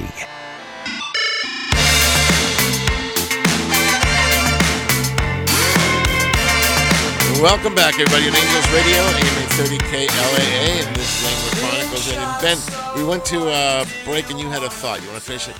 Yeah, we were talking about jig fishing and, and just making sure that you keep your, your your rod bent. That's super important. The other thing is to follow your fish a lot of times, you know. And with following your fish, I think it's super important to make sure that you get the fish in front of you, especially if you're in the midst or the beginning of this whole thing. Then when he gets to a point where you're picking a corner and you're going to go through and kick, keep him somewhere in the circle, don't move. Keep it there. But I want to just say with jig fishing, make sure you have heavy enough leader that's on the jig. Make sure you got at least three feet on the jig. Make sure there's a swivel on the jig so that you can go through and get rid of any line twist that's going to happen. And I prefer a lot of guys use trebles. A lot of guys trebles will kill them, all this good stuff. But I use two single big hooks on the bottom of my jigs, and that's all I've done. And I agree with you. What color it is, guys are going. It's this color. It's that color. As long as the jig goes down and it's not tumbling too much, you're going to get what you need. Yeah, and that's why I think those long, heavy, thin Yeah. knife jigs are the best. That's what I've been using. Yeah, those are the best. Okay, so um, just the one thing I want to caution, and and you know that's not does not apply to most of you, but I'm sure there might be one of you. When um, when Ben says follow your fish, it does not mean in the water, just in case. Is that okay to say? What if they jumped in and followed the fish? That no, that's just you know That go would not be go up good. and down the rail. That's Yeah. all he's telling you is to go up and down the rail and make sure And as you're doing that with other people on the boat, you need to communicate. Now, that's super important. especially in these big fish, because when these fish come together, oh boy. So um, anyway, so that's important. That's Yeah. night fishing. And the other, the other thing that's real important, what he's saying there, if you're not the guy on the fish and all of a sudden you feel something, do not yank and jank because I lost a really big one this year with someone pulling Patience super hard. Patience is key. Patience. sawed me right off. and I would say just take it slow. Work together. Take it easy. I mean, yeah, just just this is a, it's a long game, not a short game. It's a long game. The days of oh, let me see how fast I can get them. And hey, if you want to do that, go right ahead. But chances are you're not.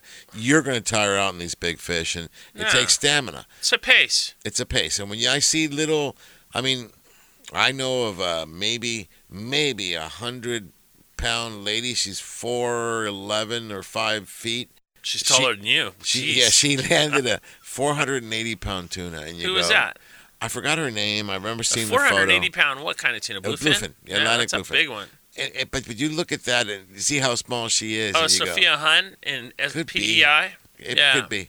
So it can be done. Yeah. It doesn't. It's not about muscle. It's about technique. No, it's it's technique and pace. All yeah. right. So we talked about you know the night type fishing, heavy gear. Uh, the other reasons you may use at night would be, uh, you know, we put the rubber band uh, with Yeah, uh, rubber band bait, sinkers. squid. Yeah, yeah, yeah. You just uh, uh, excuse me, not squid. Uh, sardine. You're just trying to get the the Yeah. bait down to them. Okay, that's your heavy gear. Yeah. So now let's talk medium. Let's talk 40 to 60 range.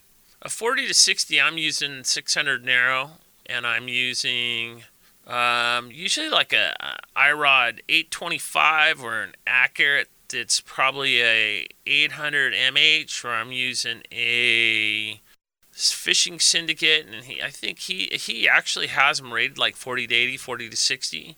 And I, Well, I like, like the H. The H gives Yeah. you a range of 30 to 60. Yeah. That's a pretty good solid 40, 50 I just pound I just stick. need I need a rod that's I don't want seriously anymore. I don't really like long long rods. So I'm using like probably a seven. seven 60. two or seven tens, you know, Mhm. something like that. And the reason I like that size rod is that it helps me a lot of times with casting. Like what Sergio was saying earlier, I don't have to really, whoa, try to put in a cast. I just, you know, the rod's long enough. It gives me a little distance. so I can get the bait where I need to put it out if I'm doing that. The other thing I want to say about that too is we're talking about tackle that's going along. We're talking, he, just went through and we talked about 60 to 100.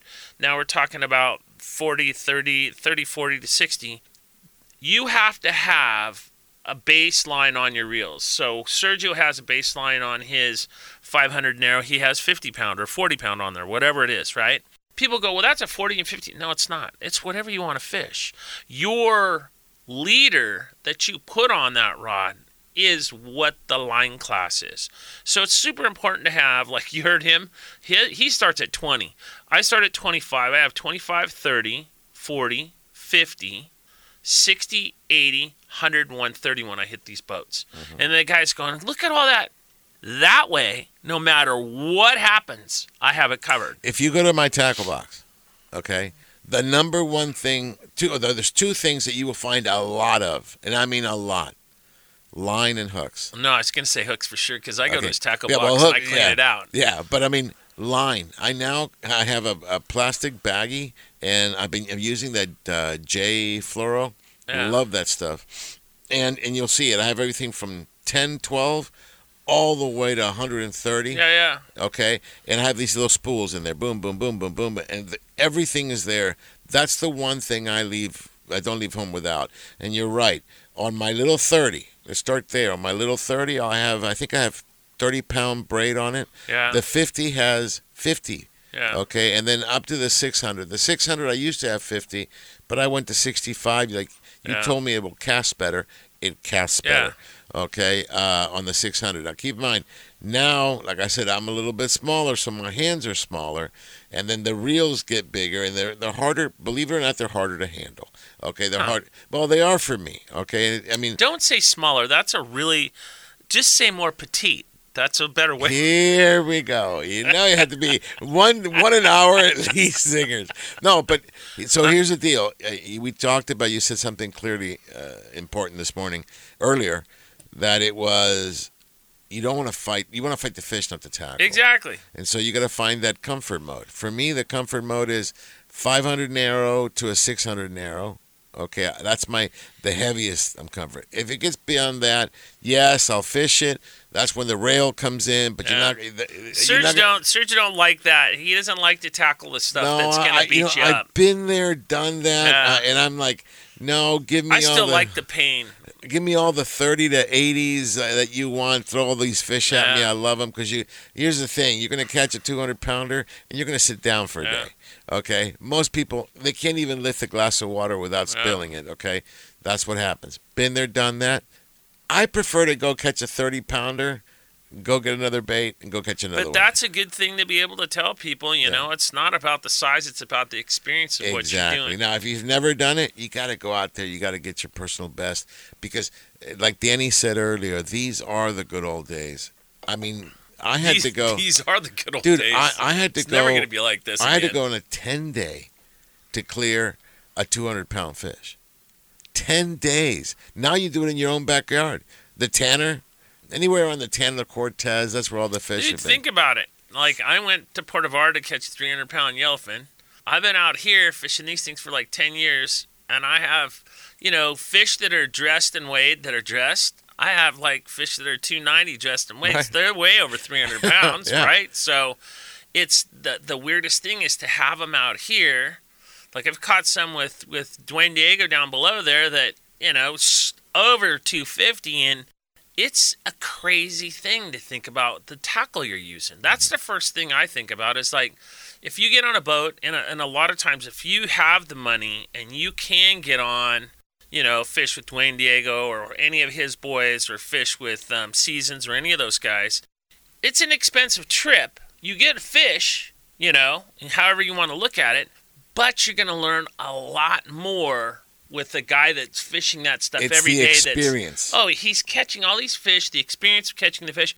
I was on a boat with Dwayne and we had one, two, four guys fishing and he continually got we were going getting bit every like every time I put a flyer, a dead flyer out on the balloon and pushed it 20 or 30 feet away from the boat, it got bit. we had four fish on a time, and I was just sitting there going, this is nuts. And every fish is over 150, and a few of them are over two or 200 pounds. That kind of fishing's never going to happen ever again in my life. It's happening right now. Right. So, guys, get excited. Go out now. This is the time. All right. So we covered uh, the heavy, medium. Let's just close it up by saying I think the ideal medium for me, if you're asking me one rod, it's going to be the Fishing Syndicate H. The heavy, it's rated 30 to um, 60. It's it's light, again, powerful, very sensitive tip. You need that. And then I would pair it up with uh, accurate. The Valiants are my favorite because they're light and very, very powerful. It's basically a Dauntless with all the extra stuff in it. Okay, very, very powerful. Um, and the 600 narrow, two speed. Okay, go two speed. On the heavy stuff, you better have two speed. okay. You, yeah, you, wouldn't want single speed. No, no, no. There are times where you can't move him, and he can't move you. That's the time to put it in low gear and start. Yeah, yeah. Okay, uh, let's go to the lighter stuff now. Okay, so the light stuff. What what uh, type of rod and what type of reel? So for you me, it would be I like fishing. Um, Accurate has uh, they call it a M. It's a BV eighty M, and then they and they have a ML, but I like the M. And then a iRod 823 and an 824, and I'm fishing on those things. I'm fishing, like Sergio says, 50 pound. I'll use a I'll use a narrow sometimes. I'm using 50 or 65, 50, I would say on that stuff. And then what I'm trying to do on that is, again, like we just said, you can pick whatever leader size you want, but the long, I just want to make a point. We're, we're a lot of times when we're talking right now, you guys are thinking of just bait. These rods now that we're talking about, these are my jig rods, my popper rods. Uh, not a surface iron rod. A surface iron rod would be that Fishing Syndicate G90. No, not 90J, 90J. 90J. So these rods are fishing mega baits on. I'm fishing smaller things. I'm fishing um, clear choice poppers, stuff like that. And what I try to do is I try to make a rod that's small, that's got enough action where I can cast it. But then when I'm working it, I'm not pulling on the rod. I'm using the, the handle to make the lure work. So with the popper, you see guys popping and they're trying to make the thing pop on a big boat with a bunch of people. Don't do that. Throw it out and then do a really fast wind. One. Do a really fast wind. Two. Do a really fast wind, and that will create the popping sensation. With the popper, the fish are looking for movement. They can't see the bait, but they see the movement. Sometimes you don't even have to pop. All you have to do is wind it, and they'll hop on it and wind it. And the thing with the jig, why I use a mega bait or whatever, I'm using. Actually, I'm using Dead Eyes by Pitbull. I throw it and put it right in the middle of this stuff. While it's sinking, I'm usually bit. That happened last week. Did I tell you that story yet? So here's a good one for you guys. We found megafoamers out by Santa, Santa Barbara Island. I mean, megafoamers, like 20 of them. We got on a whole bunch of them. I got bit a couple times and I lost the fish. The fish would fall off. And then I made this cast and I could see through the clear water and I could see the bait separating and I could see my jig come through this stuff. And I saw this fish going from right to left, turn on it, almost like a like a marlin would turn on the lure. And he came up and ate it right in front of me, a solid like 150 pounder. And I mean, he smoked my 600 narrow. smoked it. and I almost got spooled, ended up getting him. I fought it. I fought him for quite a while, and he chewed through on the 80. The point of the matter is, sometimes if you lose a fish, a lot of people are crying. It's just the thrill of being able to do something like that. exactly. We were covering the, the, the small stuff, so I would just say, I think a 500 narrow with. Yeah. I like the Fishing Syndicate medium. Rod, okay, a composite, that'll do the trick. Okay, we're going to take another break, and we come back, we'll probably start closing up the show. Okay, everything tuna with Ben Seacrest. This is Angler Chronicles on AM 830 KLAA, and we're right back. Hallelujah. Hallelujah. Angels Radio. AM 830. Looking for something to do today? Come check out what's new at Michael's Sports Pub and Grill. Michael's was voted Orange County's best sports bar. Whether it's sports, drinks, games, or food, Michael's has something for everybody. And don't forget the wings that Michael is famous for. Michael's Sports Pub and Grill, 15192 Golden West Street, Westminster, California, just south of the 405 freeway. Michael's Sports Pub and Grill. Don't blink on the sink with the original hookup baits. With their patented design, the original hookup baits are built in the USA using only the highest quality of materials and owner hooks. After years of research and development, the original hookup baits have captured the profile and lifelike action, causing fish to bite, whether it's in saltwater or freshwater, jigging or trolling. Go to hookupbaits.com or participating tackle shops and get yours today. Remember, don't blink on the sink and practice catch, photograph, and release. The perfect day is my family and I on the boat out on the waterway. I love it. Nothing but sun, snacks, fishing, and of course, life jackets for everyone. Save the ones you love. Life jackets save lives. A message from California State Parks Division of Boating and Waterways. Angels Radio. AM 830. no, it won't be televised. Welcome to the revolution. Welcome back, everybody. This is Angler Chronicles. You're listening to uh, this show on AM 830 KLAA. And this is the revolution, and it says, We will not comply. Please comply with the tips that we gave you if you want to catch some fish. Don't fight us on this one. I don't All know right. where he's going on that one, boys and girls, but I, re- I get into that song big time. All right, so let's let's close up the show. We got one segment left. We've talked about tackle. We've talked about uh, just about everything. Um, etiquette on a boat is that something you want to talk no, about? No, we can talk about that. But just just go through. I mean, again, Sir, do you should tell them what size hooks, right? Right. What size hooks? What type of hooks? You All right, know? so we, we we you and I both prefer um, J hook. However, for me, fish over 80, 90 pounds, if I know there, I, that's when I go to the circle hook. Doesn't mean you can't use a circle hook. We No. just prefer the J hook. Yeah, Uh, and, and, and be sensitive to that because this year, hook size has been a big. that's what I was just gonna get into. Okay, I mean, people go, "Oh, you got a, a, regulation size sardine, oh, a three odd hook." Uh-huh. No, folks, it's a number two, and you go, "Well, number two, yeah." And you look at that thing, you go, "How is this going to fit in the mouth of a thirty pound tuna?" It does. It does. Okay. And and and the the whole deal is, believe it or not, I've been fishing fours and twos circles lately, Mm-hmm. and that is uh, that's pretty crazy. But here's the biggest thing I'm gonna say about hooks. There are hooks that are regular strength. There are hooks that are three x strength. Always get the three x strength hooks. When you open a hook and you see a hook straighten, most of the time that's just a regular strength. That's not a 3x or a 4 Mm-hmm. inch strength. If you're using quality hooks like Owner, you're not going to have the Yeah, problem owner with and, and, and with owner, you want to go uh, if you know the fish are bigger, go with the gorilla hooks. Don't be afraid. Ringed hooks for me, I love. I love ringed better. hooks, too. Yeah, you know it's funny because back in the old days, we used to make a, a loop with the line, Yeah. and the reasons you want that that hook as Here- free as here's possible. Here's a quick one, real quick, too. Is he was we were talking about um, tying in that sinker. You can tie that sinker in with a rubber band on your line. Well, lately, what I've been seeing and I've done is I take a ring hook. And on one side of the ring hook, I've tied that, that my leader that goes to the ring hook, and on the bottom of it, I'll take like 12 pound test and tie another leader down to my sinker, and it's almost like a drop shot hook that's straight up and down, and you can t- you can fish that too, and the fish eat the heck out of that too. No, check that out. Okay, Yeah. it's like a drop shot. All right, so uh, hooks are super important. Quality hooks, guys, and you don't want to get really thin ones, okay? Because you're going to be pulling, uh, especially you know if you're pulling hundred pounds, a lot of pressure. The fish is doing the opposite the other way, and the only thing that's there is the hook. You will straighten it out if you don't break it, because I've seen a lot of breakage lately. And when they break, uh, usually your pack is bad because it has to do with forging. When they forge the the hooks, Yeah. um, chances are just use a different pack. But you got to have plenty of hooks, and not only one or two of each. You need to have a variety of each. Why? Because maybe that night a two odd works. Maybe that night only a two number two works. And if it's only a number two, you're going to go through a lot of hooks.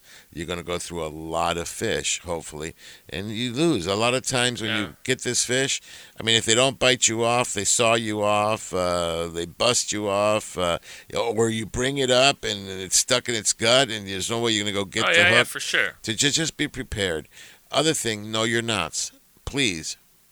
If you don't know your knots, practice knots. Yeah. Okay. Well, the other to. thing, back to hooks, real quick, is that if you're buying jigs, and you buy whatever, you buy a uh, Colt Sniper. You know, a lot of times you get a treble on a Col- Colt Sniper. Make sure that you're getting good split rings, and when I say good split rings, that's 100 and 150 pound split rings. Things like this that um, these are going to catch a fish for you. Use a good hook on a jig, right? They don't come with the most expensive hooks, especially everybody that's going out and trying to buy a well, let me just deal. have- let me, yeah, if you get a Colt Sniper right now, and you get like a 60 to 80 gram. They weren't intended for these big tuna. Yeah. So the hook is small. It's it's very thin. You'll bust it off immediately. You know, get a get an owner split ring owner hook. Change that hook out. You will be the better for it. Also on your assist hooks, same thing. They have different type of assist hooks. Right now, I would recommend the assist hooks be they're called the owner hooks, they're called monster. Okay, and go with the seven knot, go with the nine knot. These are big Yeah. fish that'll fit in there. Okay, it has nothing to do with the with the bait now. It has to do with your jig. Okay, so just So uh, anything that you buy, look at what it comes with because I'm telling you, a lot of guys would go, "Oh, look, that chick's only twelve bucks." That's because it doesn't have Yeah. that expensive hook and it doesn't well, you know, have good split I'll, rings. I'll name names. Nomad, Yeah. for example. Nomad makes amazing lures, but I'm not too crazy about their hooks. The first thing I do. is go out and just change the hooks. Now, Nomad lure can cost you what sixty some sixty bucks about right now, fifty to sixty. Get the investment, put it on a, a couple dollars worth of hooks. It's it'll be a big deal. Yeah, yeah, yeah. A big deal. Okay, so we talk hooks, line. Um, have line anywhere from 20 if you're me, or 25 all the way up to 130. You'll be better for it. If you got the 200 pound leader, you know a little bit of it won't hurt. Okay, and I uh, I can't believe I'm telling you this. Uh, there's a couple of tackle shops that actually have fluorocarbon that they'll spool fluorocarbon for you. Go over there and buy a couple of feet. That's all you need. Roll it up and put it in your bag. Okay, especially if 200 pound test. Yeah. Okay, the heavy stuff, the stuff that you're going to use once, maybe twice. Yeah, yeah. Clamp your jigs. Okay, make uh, your leaders clamp them. Okay, Yeah. you agree with that? You like yeah, you, you like I, to tie I do tie knots. I tie lots of knots. It's hard to tie a knot in, with a 130 But the pound Springer test. knot is easy Okay, to there you go. So, So- I mean, and the key thing with that is to make it right on the tag ends. Burn your tag ends, burnish them, and make them flat so that they can't go back through the knot. That knot works really well. You're gonna find if you get a stretchier, if you get something that's stretchier material, like with different florals. And right now I'm doing Seaguar and Afco floral. I'm not using uh, the other stuff that Surge is using, but I don't have any fun, problem with stretch. But if you do tie knots, tie it, make sure you cinch it, and then the other thing is burnish everything and make sure that Yeah, you could even go. you could actually even put some super glue on them, which I've done a lot And, with and, my and knots. here's if you don't know how to clamp, most of your tackle t- stores crimp. Oh, Crimp. crimp. I'm sorry, Yeah, yeah. crimp. Um, crimp them up. They'll do it just fine. They'll Yep. do it for you. Okay, so that's that's that part of the tackle. Yep. And then the other thing is proper rod and reel combos, and the last thing is PFA. Okay, that's positive fishing attitude. Because if you don't have that, you know That's it. not what I was saying, but yeah, okay, yeah, no, I no, got it. Yeah, yeah. But here, here's the deal. I see it all the time, Ben. Um, you get a guy goes out there, he has a fish on. For some reason, he loses it, and it's like the world came to an Yeah. end. No, it's just at the end of the day, guys. It's just a fish, and if you fish the way we do, from the minute you go to the bait. T- actually, for me, the minute I get on the boat, but the minute you go to the bait tank, you select the right bait. We haven't talked about bait The Bait is huge. You got to pick the one that doesn't have any scales missing, which is usually the lighter colors. Uh, if they're really slimy, even better. If it's And- a dark blue, you don't want it. no, no, no. I like that super light, light, light Yeah. green. And then, please, when you grab them, do not squeeze them. You squeeze them, you kill them. Uh, best way is to have your hook in one hand, cup them underneath as fast as you can. Depending on how you hook, I always do nose hook. Nose is right there. Pop it in the nose. Let it go. Just dangle them from the hook and get in the water as fast as possible. So I start my enjoyment right there. I get the I, I and I start when he starts biting it, and when he peels off that initial line, please let him swallow it five to seven seconds. And it's not one, two, three, four, five. No, it's 1001, 1002, 1000. And you will know because a lot of the runs are like he pulls and kind of stops, and then it's just a solid pull. Put put your rod in gear. If you've got a J hook, you can go ahead and set the hook hard. Although with, with You- you braid, still don't you almost set don't. the hook yeah, hard. you almost don't need to, and then just enjoy. That's but, but Sergio's saying that he only knows hooks. There's there's other places to Oh, hook yeah, absolutely. And, and if the fish are below the boat, for instance, and and and they call it, the anus of the fish is there's an anal fin back there. You want to hook. You want to hook just before that anal fin. That's San Francisco hooking is what they call them, or they call them hooking them in the rear. Then there's another one. There's a breastplate. There's two breast fins that are up there. You want to hook that right above the breastplate. These and when you I can say also do the collar on top. You can do a collar on top, but I, the collar on top's basically for like mackerel more so. Mm-hmm. all right, but with, with what we're trying to tell you is there's different places. Like I know Serge likes a nose, but I've gotten so into that breastplate hooking, and I catch a lot of fish this year doing it. Whereas when I'm hook, and that's because the fish are 30 feet, right? They're not on top. That's what I use. Right. The that- fluorocarbon. The, the yeah. fluorocarbon yeah. get me down. But um, my point is, there's just know things, and you know what? Well, you have all the information in the world's at your fingertips right now with um, the computer, the websites, everything else. Um, YouTube. I watch YouTube every evening for a half an hour, something on fishing. Lately, it's all been on bass fishing, catching big smallmouth somewhere, but it's um fishing applies to all different types, fresh and saltwater fishing. The only thing that changes is basically your environment in some sense and the size of the tackle. If you look at the main things, and you've heard me say this over the years, you've got structure, you've got bait, you've got you've got temperature, right? You got a barometer. You know, there's things that are all the same but different in the sense that it's going to be different in a lake, but it's the same thought process to get to the end. You have to have two or three of these variables to catch fish. And if any of you guys want to watch something that's pretty fun, I watch Ben Milliken a lot on mm-hmm. YouTube, and he's a bass fisherman, and he's taught a lot of people. He's the new avant garde on on forward facing sonar, and right now there's a big debacle on is this going to ruin fishing or whatever. You still have to get a bite. That's right. You still got to get the bite. And- so and no matter what, And that's the thing that Yeah. hopefully we helped you out today. Um, always, they all, every captain will tell you that can start with the heaviest stuff that you can get away with. Yep. If that doesn't work, go down, go down, go down. I saw some. I mean, I, I've heard on private boats having to go down to 15 and 12 pound test. Yeah. Actually, the catch rate went down.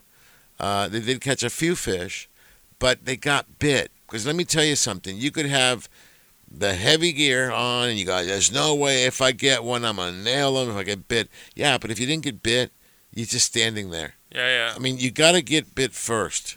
That's the number one thing. You got to get bit. All right. That's why people go crazy. Go, why do you use a bass rod? Well, one, because I am kind of crazy. I love it. I'm trying to push the limits of my tackle myself. I do it on purpose. Okay. You don't have to do that. Okay. But you have to be prepared with these tuna that you you know tw- 20 to 30 has been the key on some of the yellowfin, some of the local bluefin. Problem is when those fish go over 40, 50 pounds, you know, now the 25 isn't working Yeah. so good. Okay, why? It's easier for them to uh, saw you through. They do Yeah. have teeth. But if they get, if you hook them right, the Oh, weirdest thing this I've learned a lot this year. The weirdest thing I've ever, could- I can't even believe it. I have fished a ton of drag on 25 pound, more than I've ever fished ever before in my life. And it's if it, we talked about earlier, if you can't get their head up, but if you get a fish and you can pull on him consistently and move his head and keep him going, the 25 works. It works fine. But I'll tell you this: once you catch a 60 pounder on 25, change your leader oh, oh, because oh, yeah. it's stretched out. It's already stretched Yeah. out. And then after every single fish, at least four or five feet up, you've got to run your fingers and make sure you're not Exactly. messed up. All right, listen, Ben. Thank you, bud. Yeah, that was no a great, great show. Hope we guys uh, get out there, go fishing. I hope we helped you out. This is Angler Chronicles. We're signing off for this week, and we will talk to you next That's week. the show for this week. It's time to truck on out of the city and get outside in God's country. We'll see you next week on Angler Chronicles.